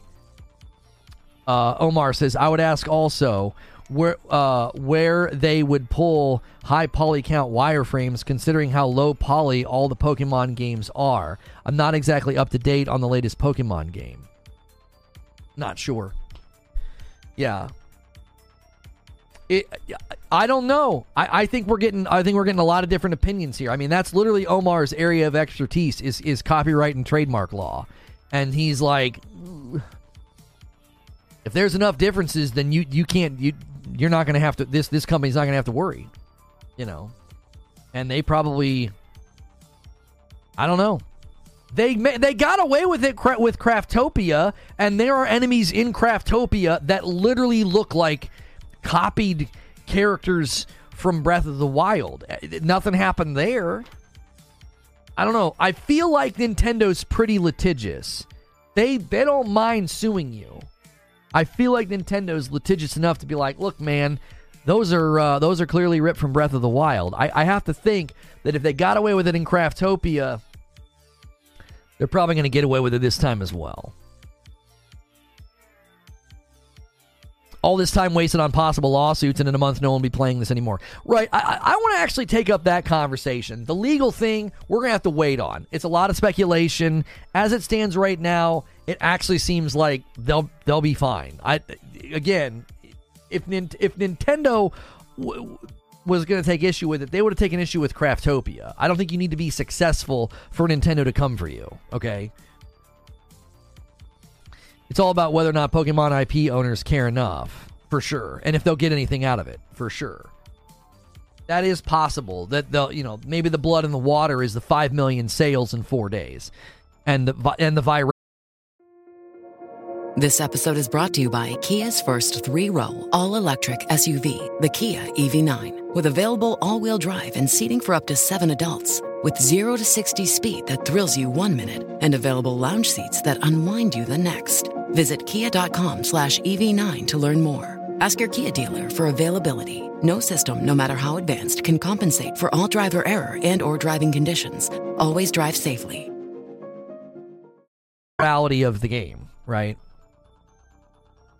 Um but I'm curious what you guys think about uh, what you guys think about that. What do you think about the potential just the bottom falling out on this. And by the way, we've been streaming for about an hour and a half. Do me a favor and smash that like button if you've been enjoying today's show. That really helps out the video meet more people. Let's get over 300 likes. We should be we should be able to do that with no problem. You guys are awesome with that. You always bring the heat on likes. Do me a favor as well. Hit subscribe. That enables you to talk in the chat. Now, in a moment here, I'm going to turn on members only chat for a members only Q&A that we typically do. I'm going to hold off on that for a little bit because I started late today. I didn't have enough of my monologue written this morning. And I was trying to do some last minute research uh, as well. So, um, what do you guys think about that? About the potential of the game just sort of being a flash in the pan? Right? We we saw insane numbers for New World, and then and then New World just couldn't keep up with player expectations, player demand. People wanted more. People wanted to do more. You know, uh, the, the, the, same thing happened with Lego Fortnite. Like Lego Fortnite numbers, you know, kind of evaporated into thin air because people were like, "There's nothing to do now." Now, I say evaporated into thin air. There's still plenty of people playing, but the numbers were at, at an insanely high count, and then my kids fell out with it. My wife and I fell out with it because it just it takes too long to do everything. The early the early game just isn't it, it just doesn't it's it doesn't translate into the middle in the middle game. The mid game is just so grindy. It takes so long to do the most basic thing. It just doesn't you got to travel a really long distance just to get some wood from a cactus, you know, to then go back and you know, I'm sorry, no, to get you got to travel a really long distance to get some uh, ore, and then you got to go all the way back to get the cactus after. Like it just, it just didn't, you know, it just didn't last with people. Really hardcore survival folks wrung that game out like a rag. And does this game, does this game have a similar potential risk of, of, you know, quick fizzle out? Or because it's in early access, is that sort of a protective barrier where people will say, you know, look, man, it's in early access. They're going to keep updating it, you know. They're going to keep adding to it. They're going to keep bringing people back. That would be my question is, how are how are they able to, you know, are, are they going to be able to do consistent updates, consistent additions and tweaks and content? Lego Fortnite still draws 200,000 players plus easily, which is a drop compared to the launch numbers for sure. Right, and that's always going to happen.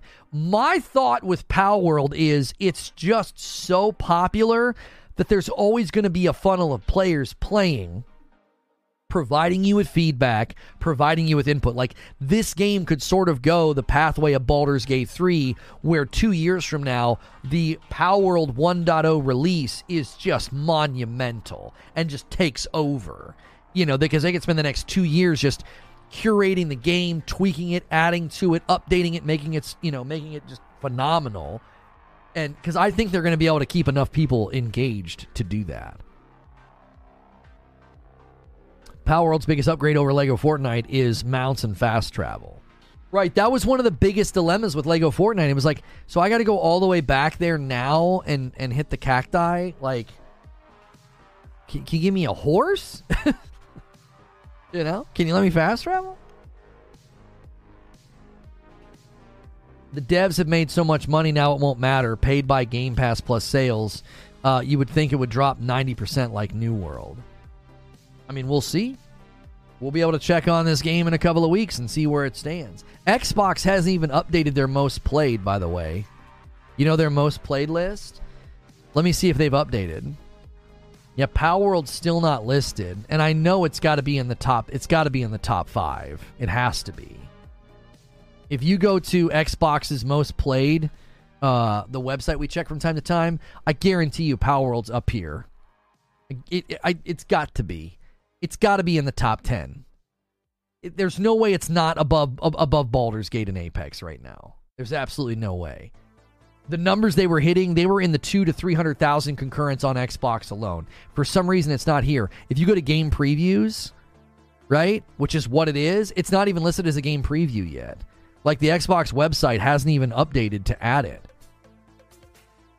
which is weird. I don't know why you wouldn't have that front and center. I mean, it's front and center on the console when you boot up, but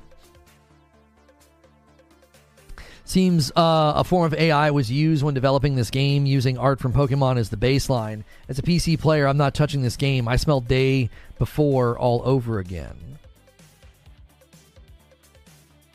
I don't know. Nib figured it was only 10% on Xbox. The the guy that was crunching the numbers when they said that they had overall they had a 1.3 or 1.5, it was between 200 and 300,000 people on Xbox. So they were saying, here's our total concurrent number. And if you went to Steam, like the one time they had like 700,000 concurrents, and you went to Steam, Steam only showed like 500,000. So that means there were roughly 200,000 people playing. Come on, that that's got to be higher than almost all the the, the the the bottom, the top 10 on on most played on Xbox. Everything below that is not in the 200,000s. There's no way it's not on that list legitimately. It's a glitch. They don't have it in this. They don't even have it listed in game previews yet on their website. So, in my opinion, it's it's probably still pulling around two to three hundred thousand, and that would be close to the top of that list. That would be up there in the in the in the top. I don't know in the top ten to twenty somewhere. Steam's not the only place to get it on PC. Yeah, but I, I highly doubt, Eugene, that would still be Xbox. That'd be the Xbox storefront. That would still count as an Xbox player if they got it from the Microsoft store. Day before all over again. The day before lied about everything they were doing and then dipped after they got everyone's money. This game is everything everyone following it wanted. Yeah, I actually agree with Blarg on that. I don't feel like this is the day before all over again. Unless what you mean by the day before all over again is it's going to disappear into the ether because they're going to get in legal trouble or something. I, I definitely agree with that. Like the day before blatantly lied to the public. I told everybody that they were liars for months. And I was attacked and ridiculed. And I was told that I was attacking developers. And it's like, no, they're liars. Like, they lied to the public so many times and they didn't even deliver a complete product. This thing's in early access and it's more complete than the day before was. Uh, let's see here.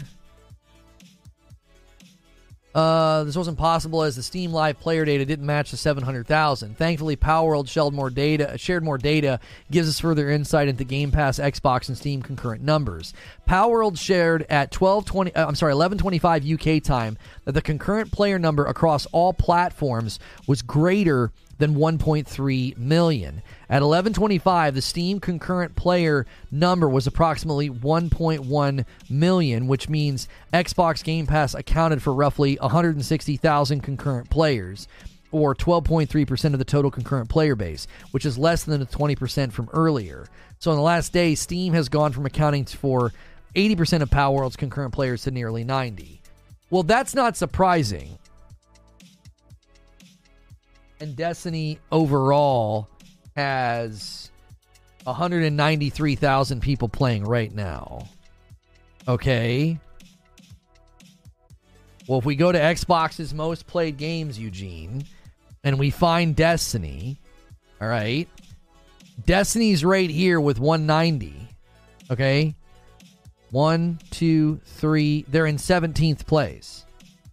So you're telling me if Palworld's pulling somewhere between 100 to let's say 100 to 150,000 players, you think there are that many people playing Far Cry?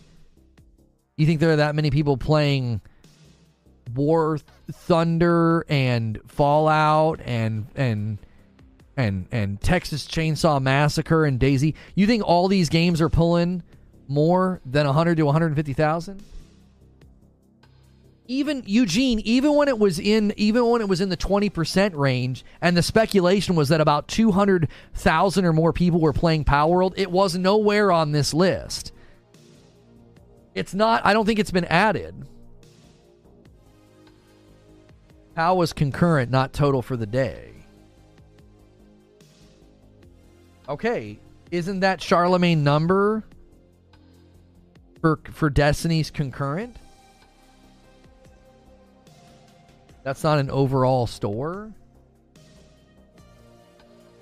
This this is this is most played games. If you go to game previews, Palworld's not here.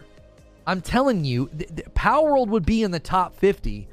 It would be in the top 50 on Xbox. It's not been added to the database for whatever reason. It's just not there. Like, it doesn't surprise me that the numbers for Xbox are slipping because, again, like I said, people watched a trailer, saw Fortnite Pokemon, downloaded it, they punched rocks for 10 minutes and they uninstalled. Like, come on. I, I again, I I I don't think that's bashing the platform or the game. I just think the expectations for those on Xbox were probably different than those on Steam. The Steam user base is more plugged in. Let's be real, a Pokemon like that does better than Pokemon with similar art style would gain the attention of Nintendo fast. Maybe. Our World's number two right now? How do you get that? How do you see that? Mine doesn't show that. It's not an Xbox exclusive? Most played games on Xbox. I mean, how do you, are are you switching regions somehow? Palworld's number two. Check now. I'm I'm I don't see it. I've been arguing that it should be up there. I assumed it was a glitch on their website. Let me go incognito. I assumed it was a glitch on their website.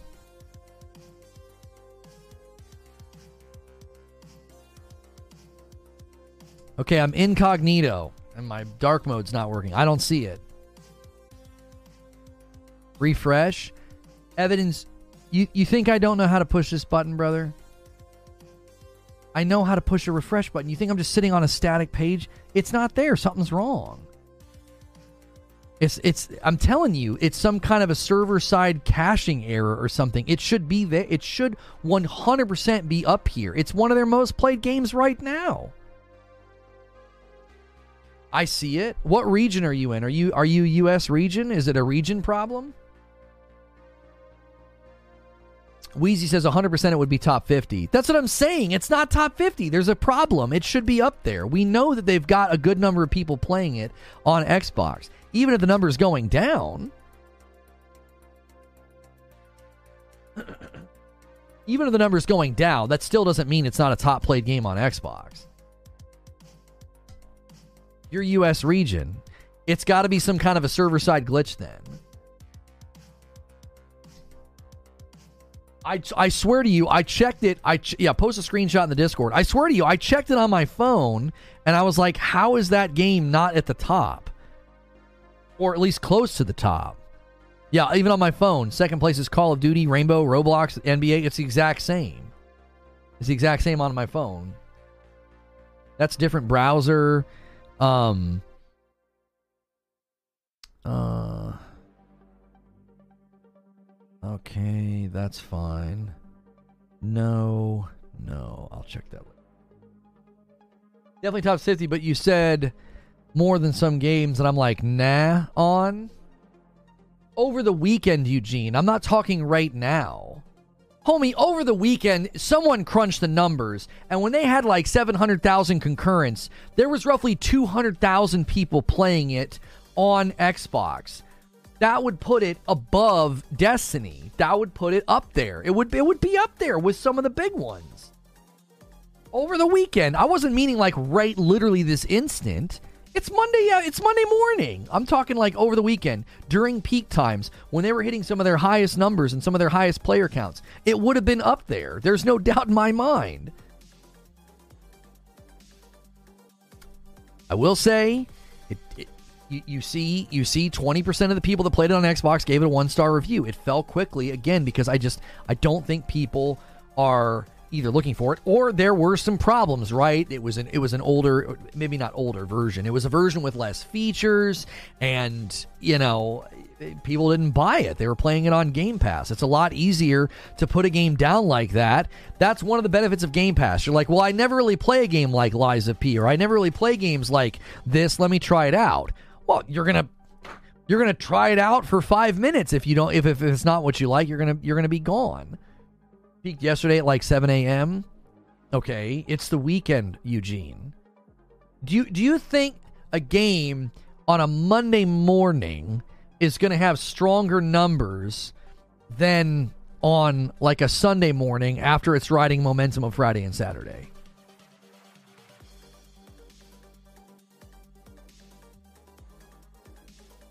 Yeah, evidence that's not I'm looking at most popular, not most played. Yeah, you're looking at a completely different screen. You're looking at most popular. The most played filter is completely different. Game is more popular outside the US. I mean, I, maybe. Yeah, guys, Evidence was looking at most popular, not most played. They're they're different.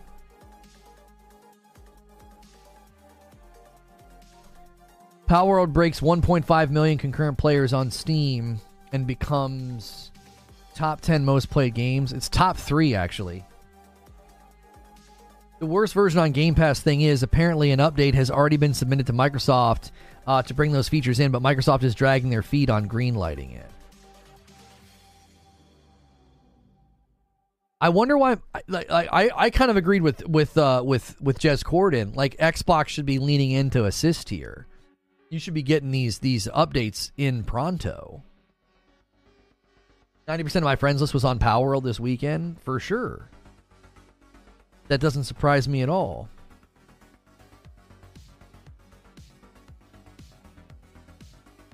That's wild numbers for a game on Steam for this time of day. Microsoft cert process takes way too long. I mean,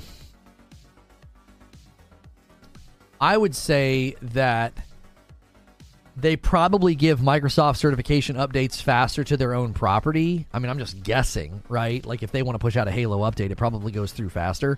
So they just need to give Palworld like, you know, like a VIP pass. So when they push out a certification, you think Microsoft sees a Nintendo Storm coming? I don't think so. I don't think so. Eugene says it shows the popularity. Oh, it shows its popularity is in Europe and Asia.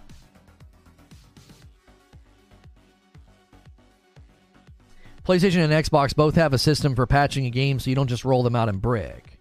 For sure, but again, See what I said above? Microsoft isn't dragging their feet, it's their certification process for consoles. Keep in mind, it used to take months. It's the same for PlayStation. Europe and Asia Steam charts.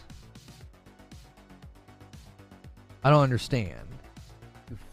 I can't see that you've filtered it to Europe and Asia on Steam. You've sh- it's like half of us. That's like half of a screenshot. 1.4 million were playing an hour ago. I'm not sure what you're trying to show me, Eugene. Just shooting in Lono, but the more I looked into this dev team, I'm definitely against this game. Why are you against the game? Guys, can we get 17 more likes on the video? I appreciate it very, very much. Let's shoot for 300 likes. Just goes to show that Pokemon made a game like this with PC access that had quality would break 3 million concurrent and rake in all the money. They even have another game called AI Art Imposter that use the same tech. They are open about their AI use in development. I mean, if you don't want to support games using AI, you better get ready to go back on that.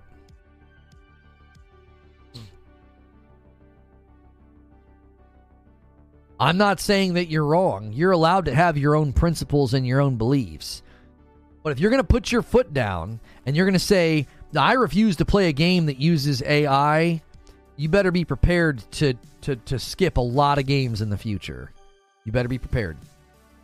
Do you know how many small indie studios are going to use AI for voices because it will save them so much money? Like, imagine your team has 20 people and you're building a game, and instead of your text going, brr, brr, and that's it when someone's talking, the guy's head pops up and the text just kind of goes across the screen with like a little like little sound. And instead, you can use AI to voice that character. Where are you going? Why are you in this region? you're saving thousands of dollars by not hiring an a, a, a, voice acting crew. You're saving thousands of production hours and and recording and editing and everything else. So if you don't want to play games that use AI, you're going to skip a lot of games. Look into the studio. I'm not talking about this particular studio. I'm talking about if you're going to take that principled stance against the use of AI, you better be prepared to skip a lot of games or you'd be guilty of not being consistent. Now, I'm not saying this, I'm not defending the developer. I don't know if the developer is guilty of theft or unethical development. I don't know. That is a current development. What I'm saying is, if that's going to be your line, of oh, I'm not going to support games that use AI, you better be ready to skip a lot of games. You better. Because any studio that is under, you know, imagine any studio under 100 employees or under 200 employees, they're all going to start using AI for voices. Why? It's cheaper. And their business is more important than making sure voice actors have work. And that sounds crass, but that's the reality. You trying to keep your doors open? You want to keep paying your employees? You want your business to thrive? Or do you want to die on principle? Like, they're going to use AI for voices. They are. People can get bent and self righteous on Twitter all they want. The business world is going to do what it's always done it's going to adapt to make the most money as well as adapt to survive. And if you see the bloated budgets of video games and you think they're not going to think twice about using AI to save money, you again, you can get mad all you want. They're going to do it. Now, I'm completely against using someone's voice without their permission and without them being properly compensated. I am 100% against that. You can't just take like Chris Judge's voice and throw it in a game and be like, "Oh no, that's fair game. He's a public person. He's da no." I'm against that. That's completely unethical. But if a company wants to use AI to voice their characters because it's going to save them tons of money and help their project come to market faster and it makes their it makes their product and their company more stable, they're going to do it. And I won't and I can't fault them for it. I can't. It doesn't make any sense to fault them for it. Auto- automation has eliminated jobs is, is since the invention of the printing press. So you're always going to have automation removing jobs and and people that specialized in certain crafts. There's nothing you can do about that. You can't. You can't stop it. It's just the way of business.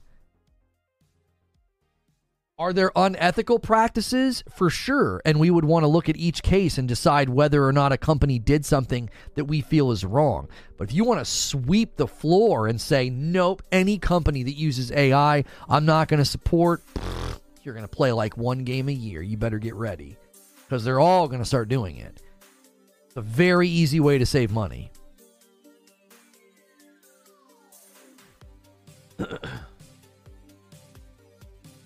Can AI eliminate crunch? I don't know. Maybe. You know, you start there they already use a lot of automation for QA. They already use a lot of automation for QA to make sure they eliminate bugs faster and more efficiently than than than you know before, and then they, that that happens before they hand it over to the QA team. You know, AI could start to be leveraged to not need a QA team or to bring the QA team a lot later. Well, typically we brought in the QA team on 18 month contracts. About a year and a half of QA is typically what we need. Well, now we only need eight months of QA. That's going to save us a bundle. We can do automated AI generative uh, QA where the game is tested by AI players that simulate real life players, and then we only need the QA team for eight months. The problem with AI is that it's using samples from existing voice acting to generate new content that base is gray is a gray area. AI can't derive voices from scratch.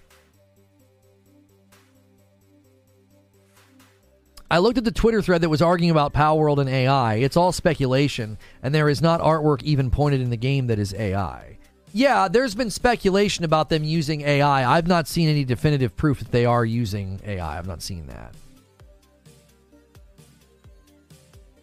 Uh, AFTRA made a contract with an AI studio in regards to licensing for AI voices and voice actors. Yeah, that I don't know how long that's going to last.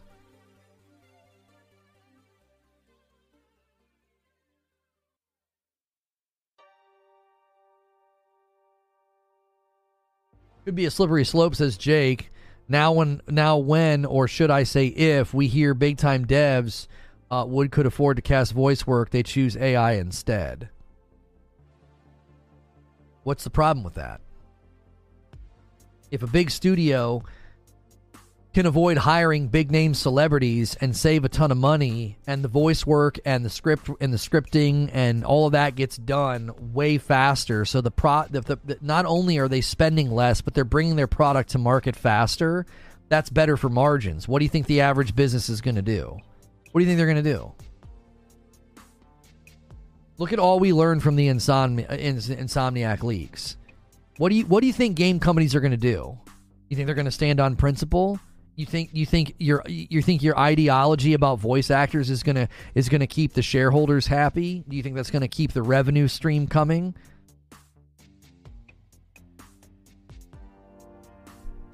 I think I think people are going to get really disillusioned really really quickly in the next 5 years about what these companies really care for. And it's not new, it's not novel. They want money. And they'll do whatever they can to get it. As long as it's not like unethical, right? As long as they're not like, you know, making making making people work you know 20 hour days and you know not letting them leave the office and you know hurting people like as long as they're not breaking any laws or doing anything unethical like you can get angry about it all you want but that's what's going to happen. Devs are going to say budgets are getting too big. It's really really hard to make margins. And a really easy way to save a ton of money is to stop hiring 25 voice actors and having to pay them all their money. And then not only that, we got to do all of the studio work. So now we have a studio team doing that. And then the studio team has to edit everything and get everything ready to go and make sure it all sounds good. You can save a lot of money and time by not doing any of that. And a lot of teams are going to do it. A lot of devs are going to make that choice. Because AI is going to get even better AI is going to get even better at, at, at, human voices and human emotion. We're we're we're right now on the front of the wave. It's like they're just now messing with it, and it sounds pretty impressive. Think of what it'll be able to do in like five years. As as as it gets more refined, as it gets more you know uh, more advanced.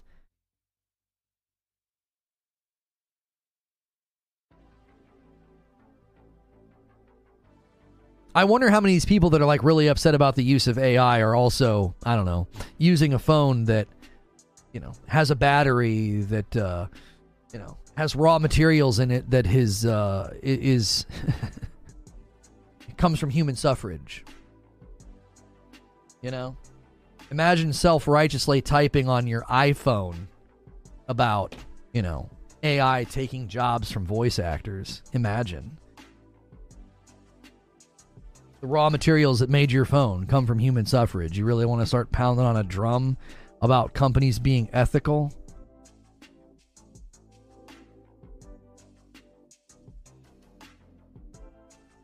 Virtue on the internet, you couldn't put it in a thimble. It's all fake.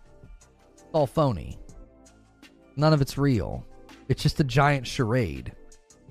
Just a big giant illusion. I think one thing, uh, I think one thing that will be intriguing in regards to Palworld's success, uh, is when and how new content is dropped. New dungeons, new towers, bosses, influx, new pals, map expansion. For sure. For sure. Like, I think that's the big question as to how long the game can last. That's whataboutism? No, it's not. No, it's not. It's called being consistent. You won't support a company because they do something that you deem unethical, like using AI. It sounds like your ethics and your morals are convenient and not real. That's not whataboutism you if you're going to stand on principle, is it a principle or is it a convenient, you know, drum to bang on? Because if it's really your principle, if it's what you truly believe, if it's your ethics and your morals down to your core, then why aren't you consistent with it? Right? What are you only a vegan on Thursdays? Like, what is it? Like, you see what I'm saying? Oh, only this company, only this practice. All this other stuff I don't really care about. Why? because it would be too inconvenient for you to stick to what you say you believe.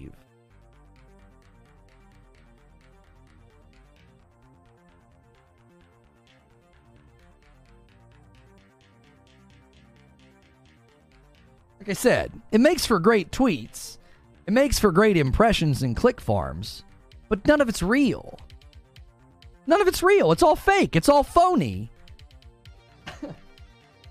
we this is wrong and unconscionable. Oh yeah, is it? Oh okay.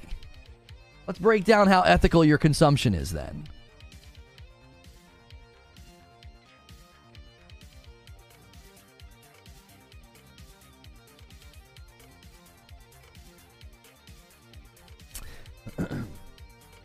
half the Pokemon uh, for the last five years look like AI art. Yeah, I don't think you could necessarily argue that just like the creatures and their minor differences like automatically mean it's AI art. He's getting one guide? I'm not getting one guide.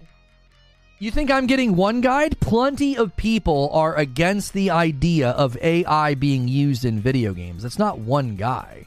There's plenty of folks that have a serious issue with that. It's all over my timeline. It's it's all over my timeline. It's not one guy. It's an there's an entire like movement sense idea that like we, we should not support games that use AI. I was like, okay.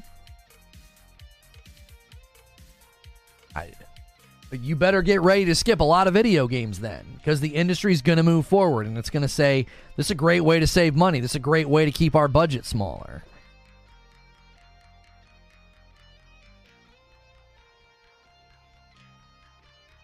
I don't agree with what you're saying. Our consumption is in every uh, unethical, but we have no choice. We have to participate in society. That doesn't necessarily mean you have to buy the clothes that you buy, or the food that you buy, or the electronic devices that you buy.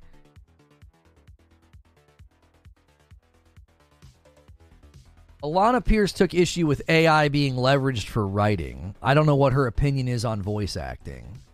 Because again, I think the challenge is smaller studios can save a ton of money by using AI for voices. They don't if they have if they have less money, they're going to do what they can to get everything they can out of that less money. If their budget is this big, they're going to try to be as as smart and as economical as they can with that budget, and that's going to lead to a lot of companies deciding AI for voices just makes sense. It's a massive production saver. It saves us time, money, energy, like you know, especially if it's not the focal point of your game.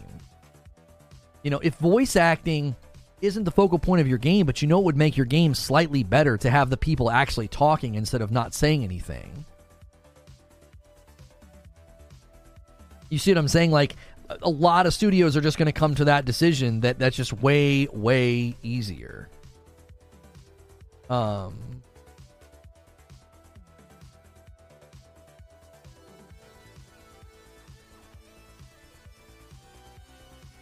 Oh, they're going to come and prune the trees. Good.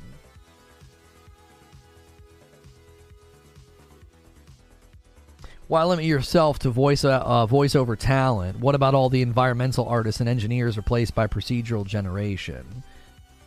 Well, I don't know if any of those people are being replaced by procedural generation. Procedural generation, as it stands right now, still has to be harnessed and leveraged by somebody. It's not just a button that you push.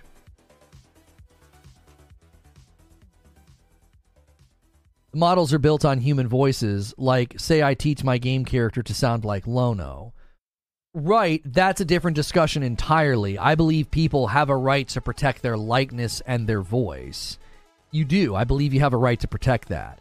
Someone can't use your likeness or your voice in perpetuity just because you're a public figure. Like, you can't take a YouTuber's voice or likeness and just throw it in your game. You can't do that. I have a right to protect my likeness being used in a commercial in a commercial endeavor. McDo9 with 24 months. Free badge ripped to the day before. Thanks so much, dude, for sticking with me for that long, McDo9. You the best. Oh, you meant to say red badge. I was like, free badge?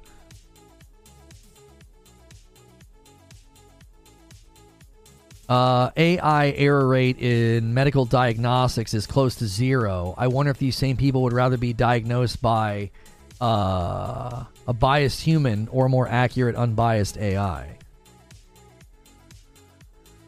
That's what these AI are doing. They can replicate your voice and tweak it. He sounds like Lono, but I throw a Spanish accent on it, and boom, Senor Lono.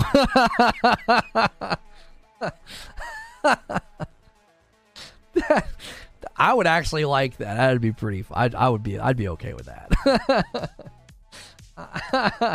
That's pretty good. That's pretty good. Um, I tell you what. Let's uh, da, da, da, yeah, let's run uh members only Q and A for let's run it for like 20 minutes or so. Or maybe, yeah, 20 minutes. 20 minutes. Let me switch chat to members only. Uh, if you got a gifted membership today, you might get some. A lot of the times when we turn on, this is a uh, gaming AMA. We are certainly a little bit off topic. This is this is this is centering around Palworld. Palworld's been accused of copying. They've been accused of AI, and I'm just talking about in general what that means for the future of gaming and how you're going to have to skip a lot. So, right now, chat is members only. You can use the gaming AMA at the top of the chat. If you guys want to give some members, now is a great time to do it. Near the end of the stream uh, is when we have a lot of the more loyal people to the channel that will then be rewarded with a gifted membership. They can join in the Q&A.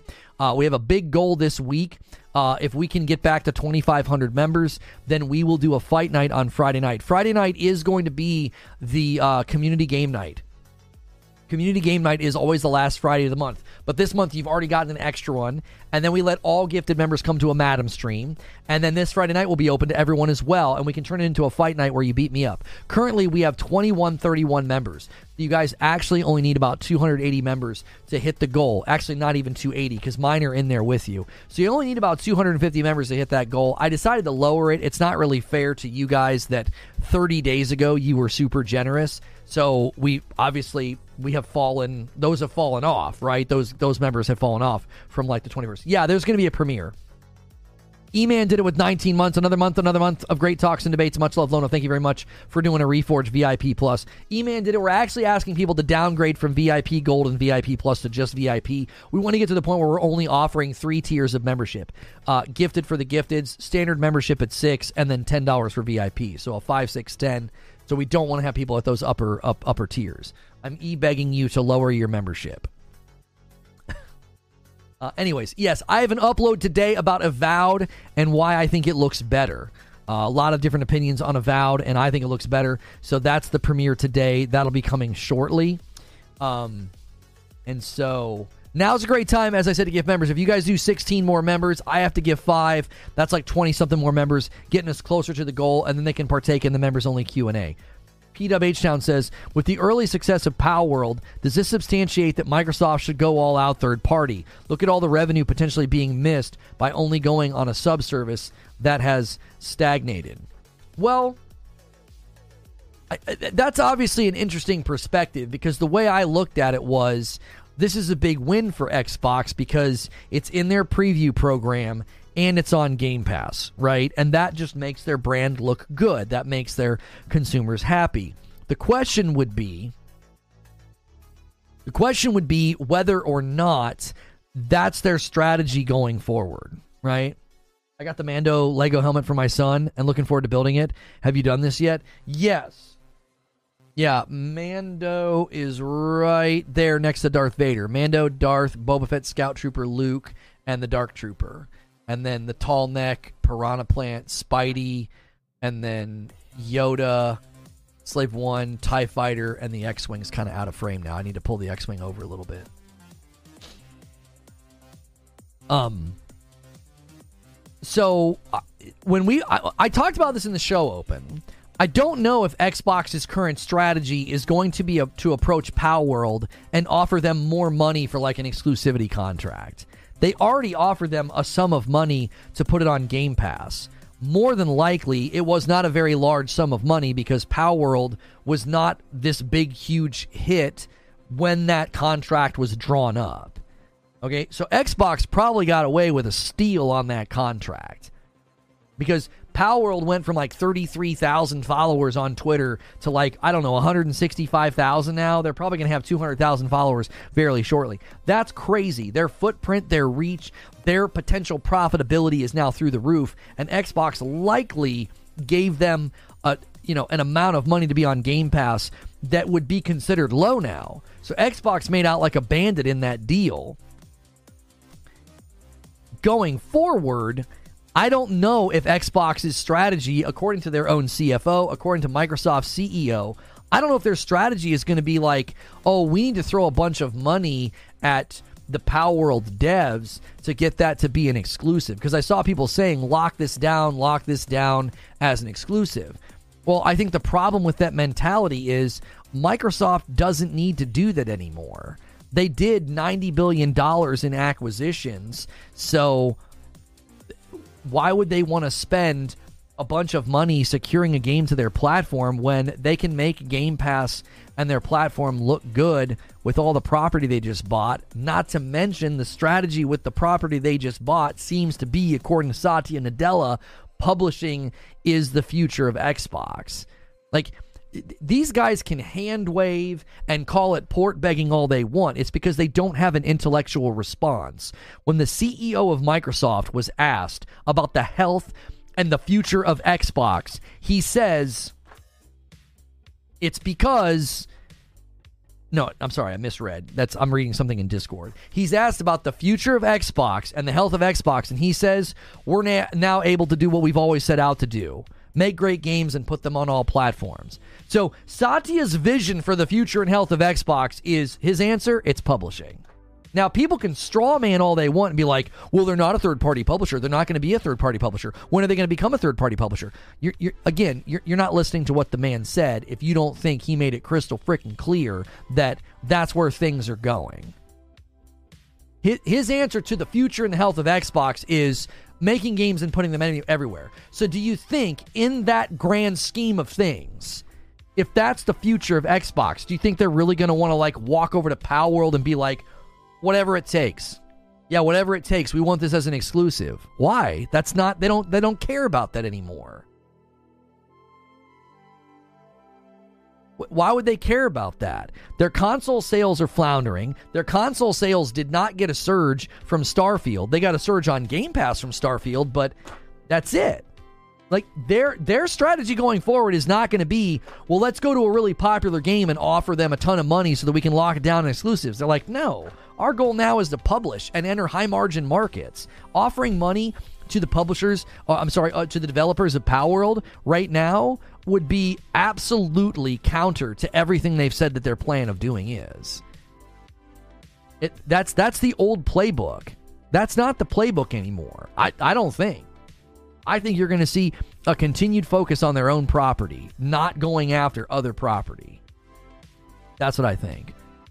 I think you're going to continue to see them say, "Listen, man, our our best efforts are are making money in high margin markets. Our best efforts are not going to Palworld and offering them some insane sum of money to put their game uh, as an exclusive. And Palworld's going to be looking at the engagement numbers on Xbox. They're looking at the back end and they know we're making way more money and we have way more players on Steam.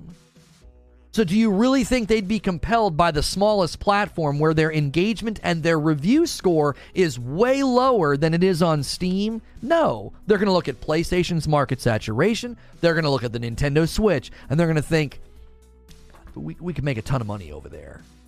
It's about longevity. Do you think they need money? They sold 5 million copies in four days. They're not hard up for cash. What they're probably going to be looking for is a path to longevity and sustainability. And I don't know if that's I don't know if you get that by locking yourself to Xbox as an exclusive.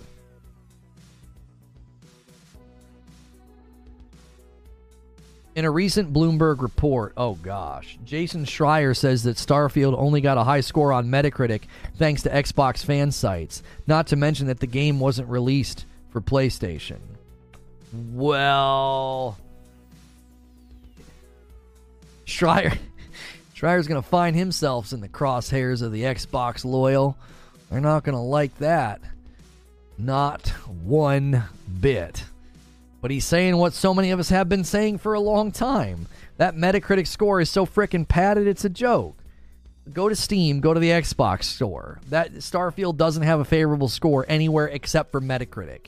And that's like what? Like 80 people? How many of those 80 people have Xbox in their site name?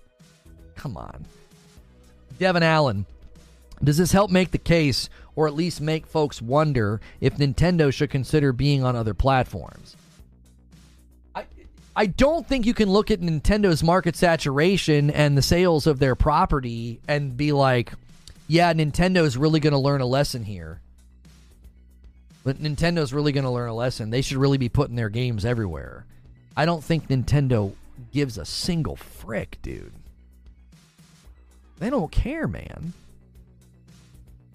They do not care. They just don't. And this idea, like, you know, Phil said in an email, you know, Nintendo has to see that their future is their software being on other platforms. No. Nintendo absolutely dominates. Why would they change strategy? It's news that someone with a high profile called it out. Yeah, I would agree with that. Like this idea, th- th- this keeps getting thrown out. This idea that people are going to follow the market loser is just interesting to me, right?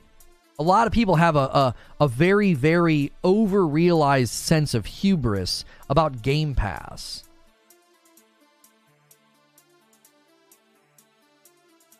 Pokemon Scarlet and Violet sold 10 million copies in the first three days. You see what I'm saying? this idea that, that one of the one of the leaders, if not the leader in the video game market, is going to follow the loser in the market is just weird to me. It's just weird. It's like calling out John Campea for, for, for being upset that something's not coming to PlayStation. Right? Did you guys see that? All the Xbox guys really angry that a guy who runs a, a, a, channel about like TV shows and movies is like, you know, I, I really wish I could play this on PlayStation. And they're like, this guy is a pony and he hates Xbox. No, he's just not dialed into the stupid console war and he owns a PlayStation and he wants to play a really awesome game on it. Like, he's not paying attention to any of this nonsense. Palworld developer says it's receiving death threats. Welcome to meteoric popularity not all it's cracked up to be. Game Pass appears to be a predominantly PC service. What do you mean?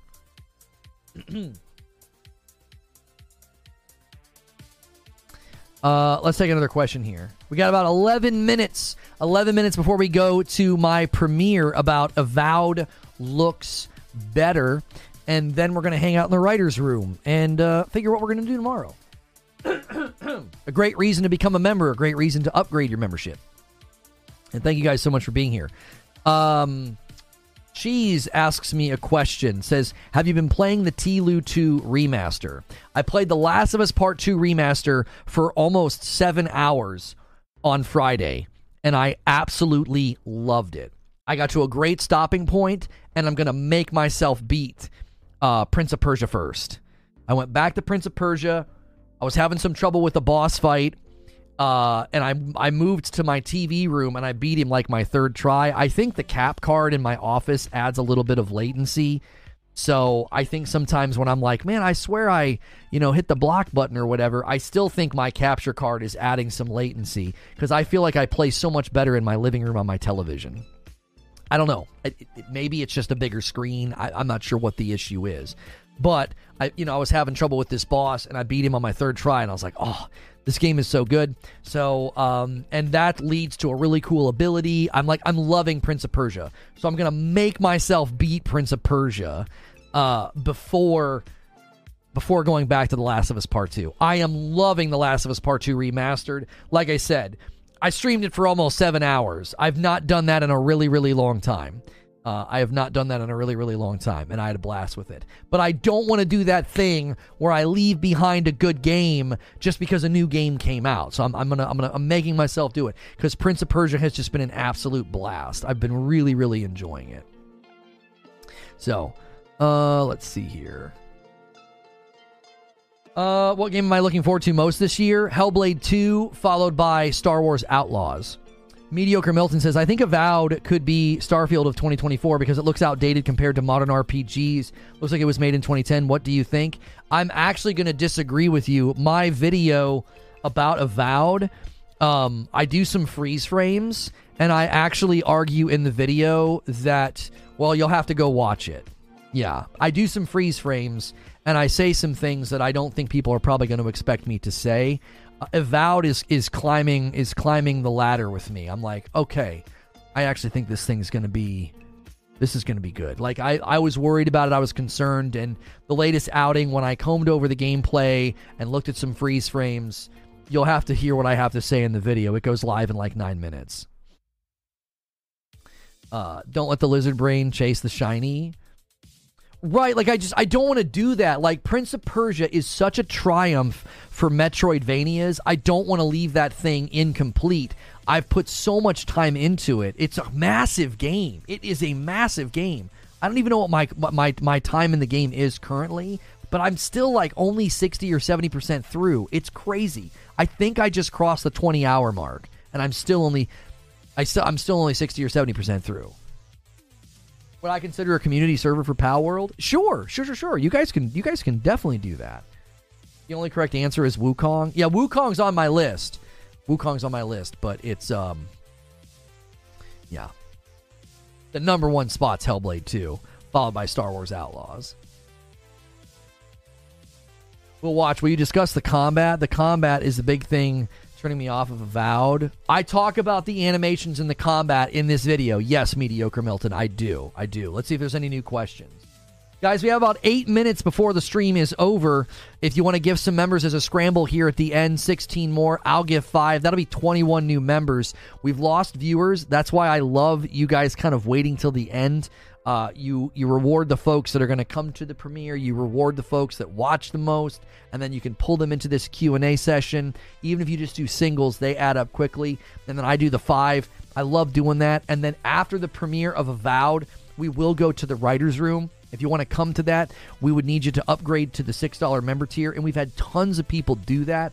Uh, just a couple of months ago, we had about 170 people that were opting to do that. And we now have 210. A lot of people have opted to bump up uh, and do that. So now the writer's room segment that we end every day with, there's 465 people that can come to that. So that's amazing. That includes all the VIPs um, as well. We appreciate you guys supporting and bumping up if you can, as well as gifting. You guys have been going crazy uh, supporting the channel, uh, and we greatly appreciate it.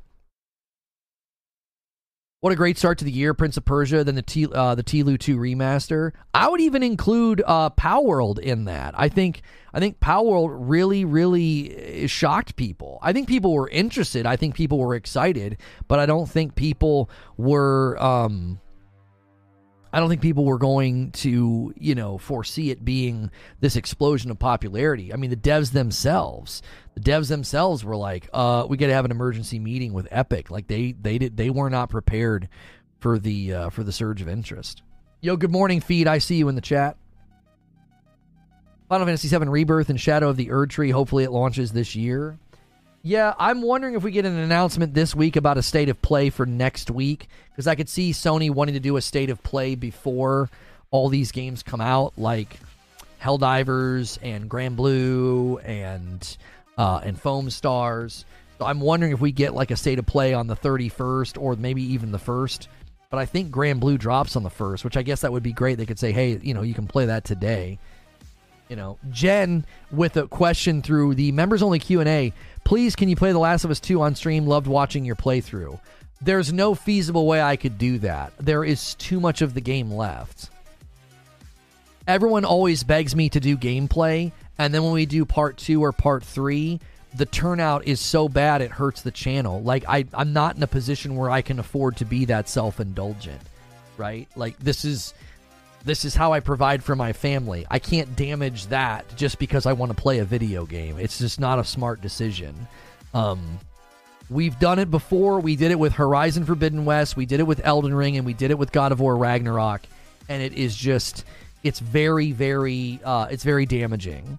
And the larger that the channel gets, built on a talk show, the harder it is to like force that. It just doesn't work because I could only do roughly two hours a day with you guys, and I have like 24 hours left in that game.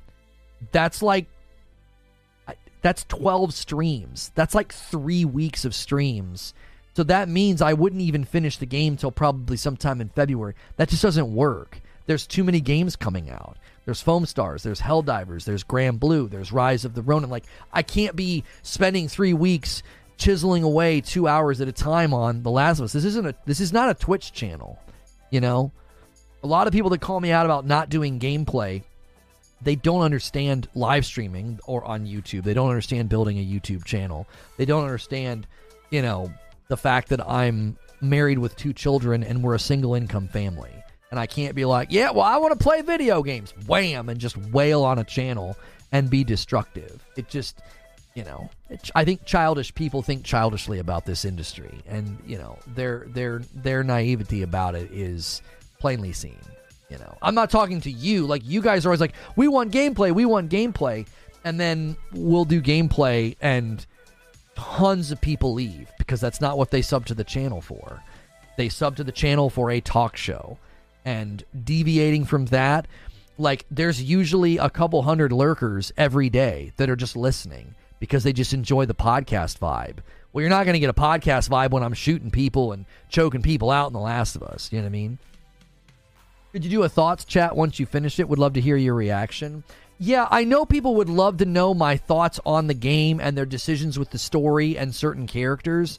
I'm not sure if there's going to be room for a, you know, in March, let's say, is when I finally get everything finished because there's just so many games coming out. I, it's going to be hard for me to finish that game quickly. I got to beat Prince of Persia first. I think in March, doing a stream about like my thoughts on The Last of Us Part 2 remaster, again, you can pick my brain during a Q&A or a member stream or something like that. That's a benefit of being a member is you can come to content where we can kind of do whatever we want. But I don't think I could do like a live stream or an upload about it because by then like no one's gonna no one's gonna care. Like it'll be March. People are like, why are you talking about this game? This that game came out in January. You know what I mean? YouTube as a platform and the audience would be very confused. They'd be like, why why are you talking about this? This is old. You know what I mean?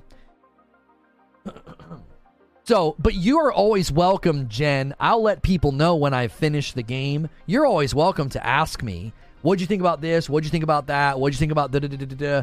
And, you know, by March, if anybody's worried about spoilers, I don't know what they're doing. Like, play the game. You know what I'm saying? So, I wouldn't. I would not be against you know I'd be totally willing to answer your questions and give you my own thoughts on the game. I just wouldn't be able to do like a formal uh, a formal stream or an upload. I work nine to six Monday through Friday. If I send a message, it's not that often. I'm working, but I'm always listening. Oh, I know a huge portion of you are audio lurkers, and I love you for that. That's extremely supportive to the channel. And it's a big betrayal of like your trust to a certain degree. You're you're trusting every day you're gonna tune in and get a bunch of talking. And if you get a bunch of gameplay, you're like, I don't know what this is, but that this isn't this isn't what I sub for, right? You're like, well, I subbed for a talk show. This dude's playing a video game. He's on part 10. I don't, I don't care about this, right? Yeah, Leonidas, making a separate channel for gameplay is something when you can do when you're a really, really big creator. We are not there yet. If you guys continue to support the channel and we continue to grow and turn out and the sub base and the member base continues to go up, we can get to a point where we have that freedom. But right now, we got to go to this premiere. I'm going to post a link in chat. Avowed looks better. I'm going to send you there with a redirect. You can click the link in chat or it'll be the featured video on the channel. Do me a favor when we get over there, go crazy on the like button. If you guys keep gifting members, I'll honor it, by the way. You need 16 more, I'll give five. You guys can do that during a premiere as well. I will see you over there.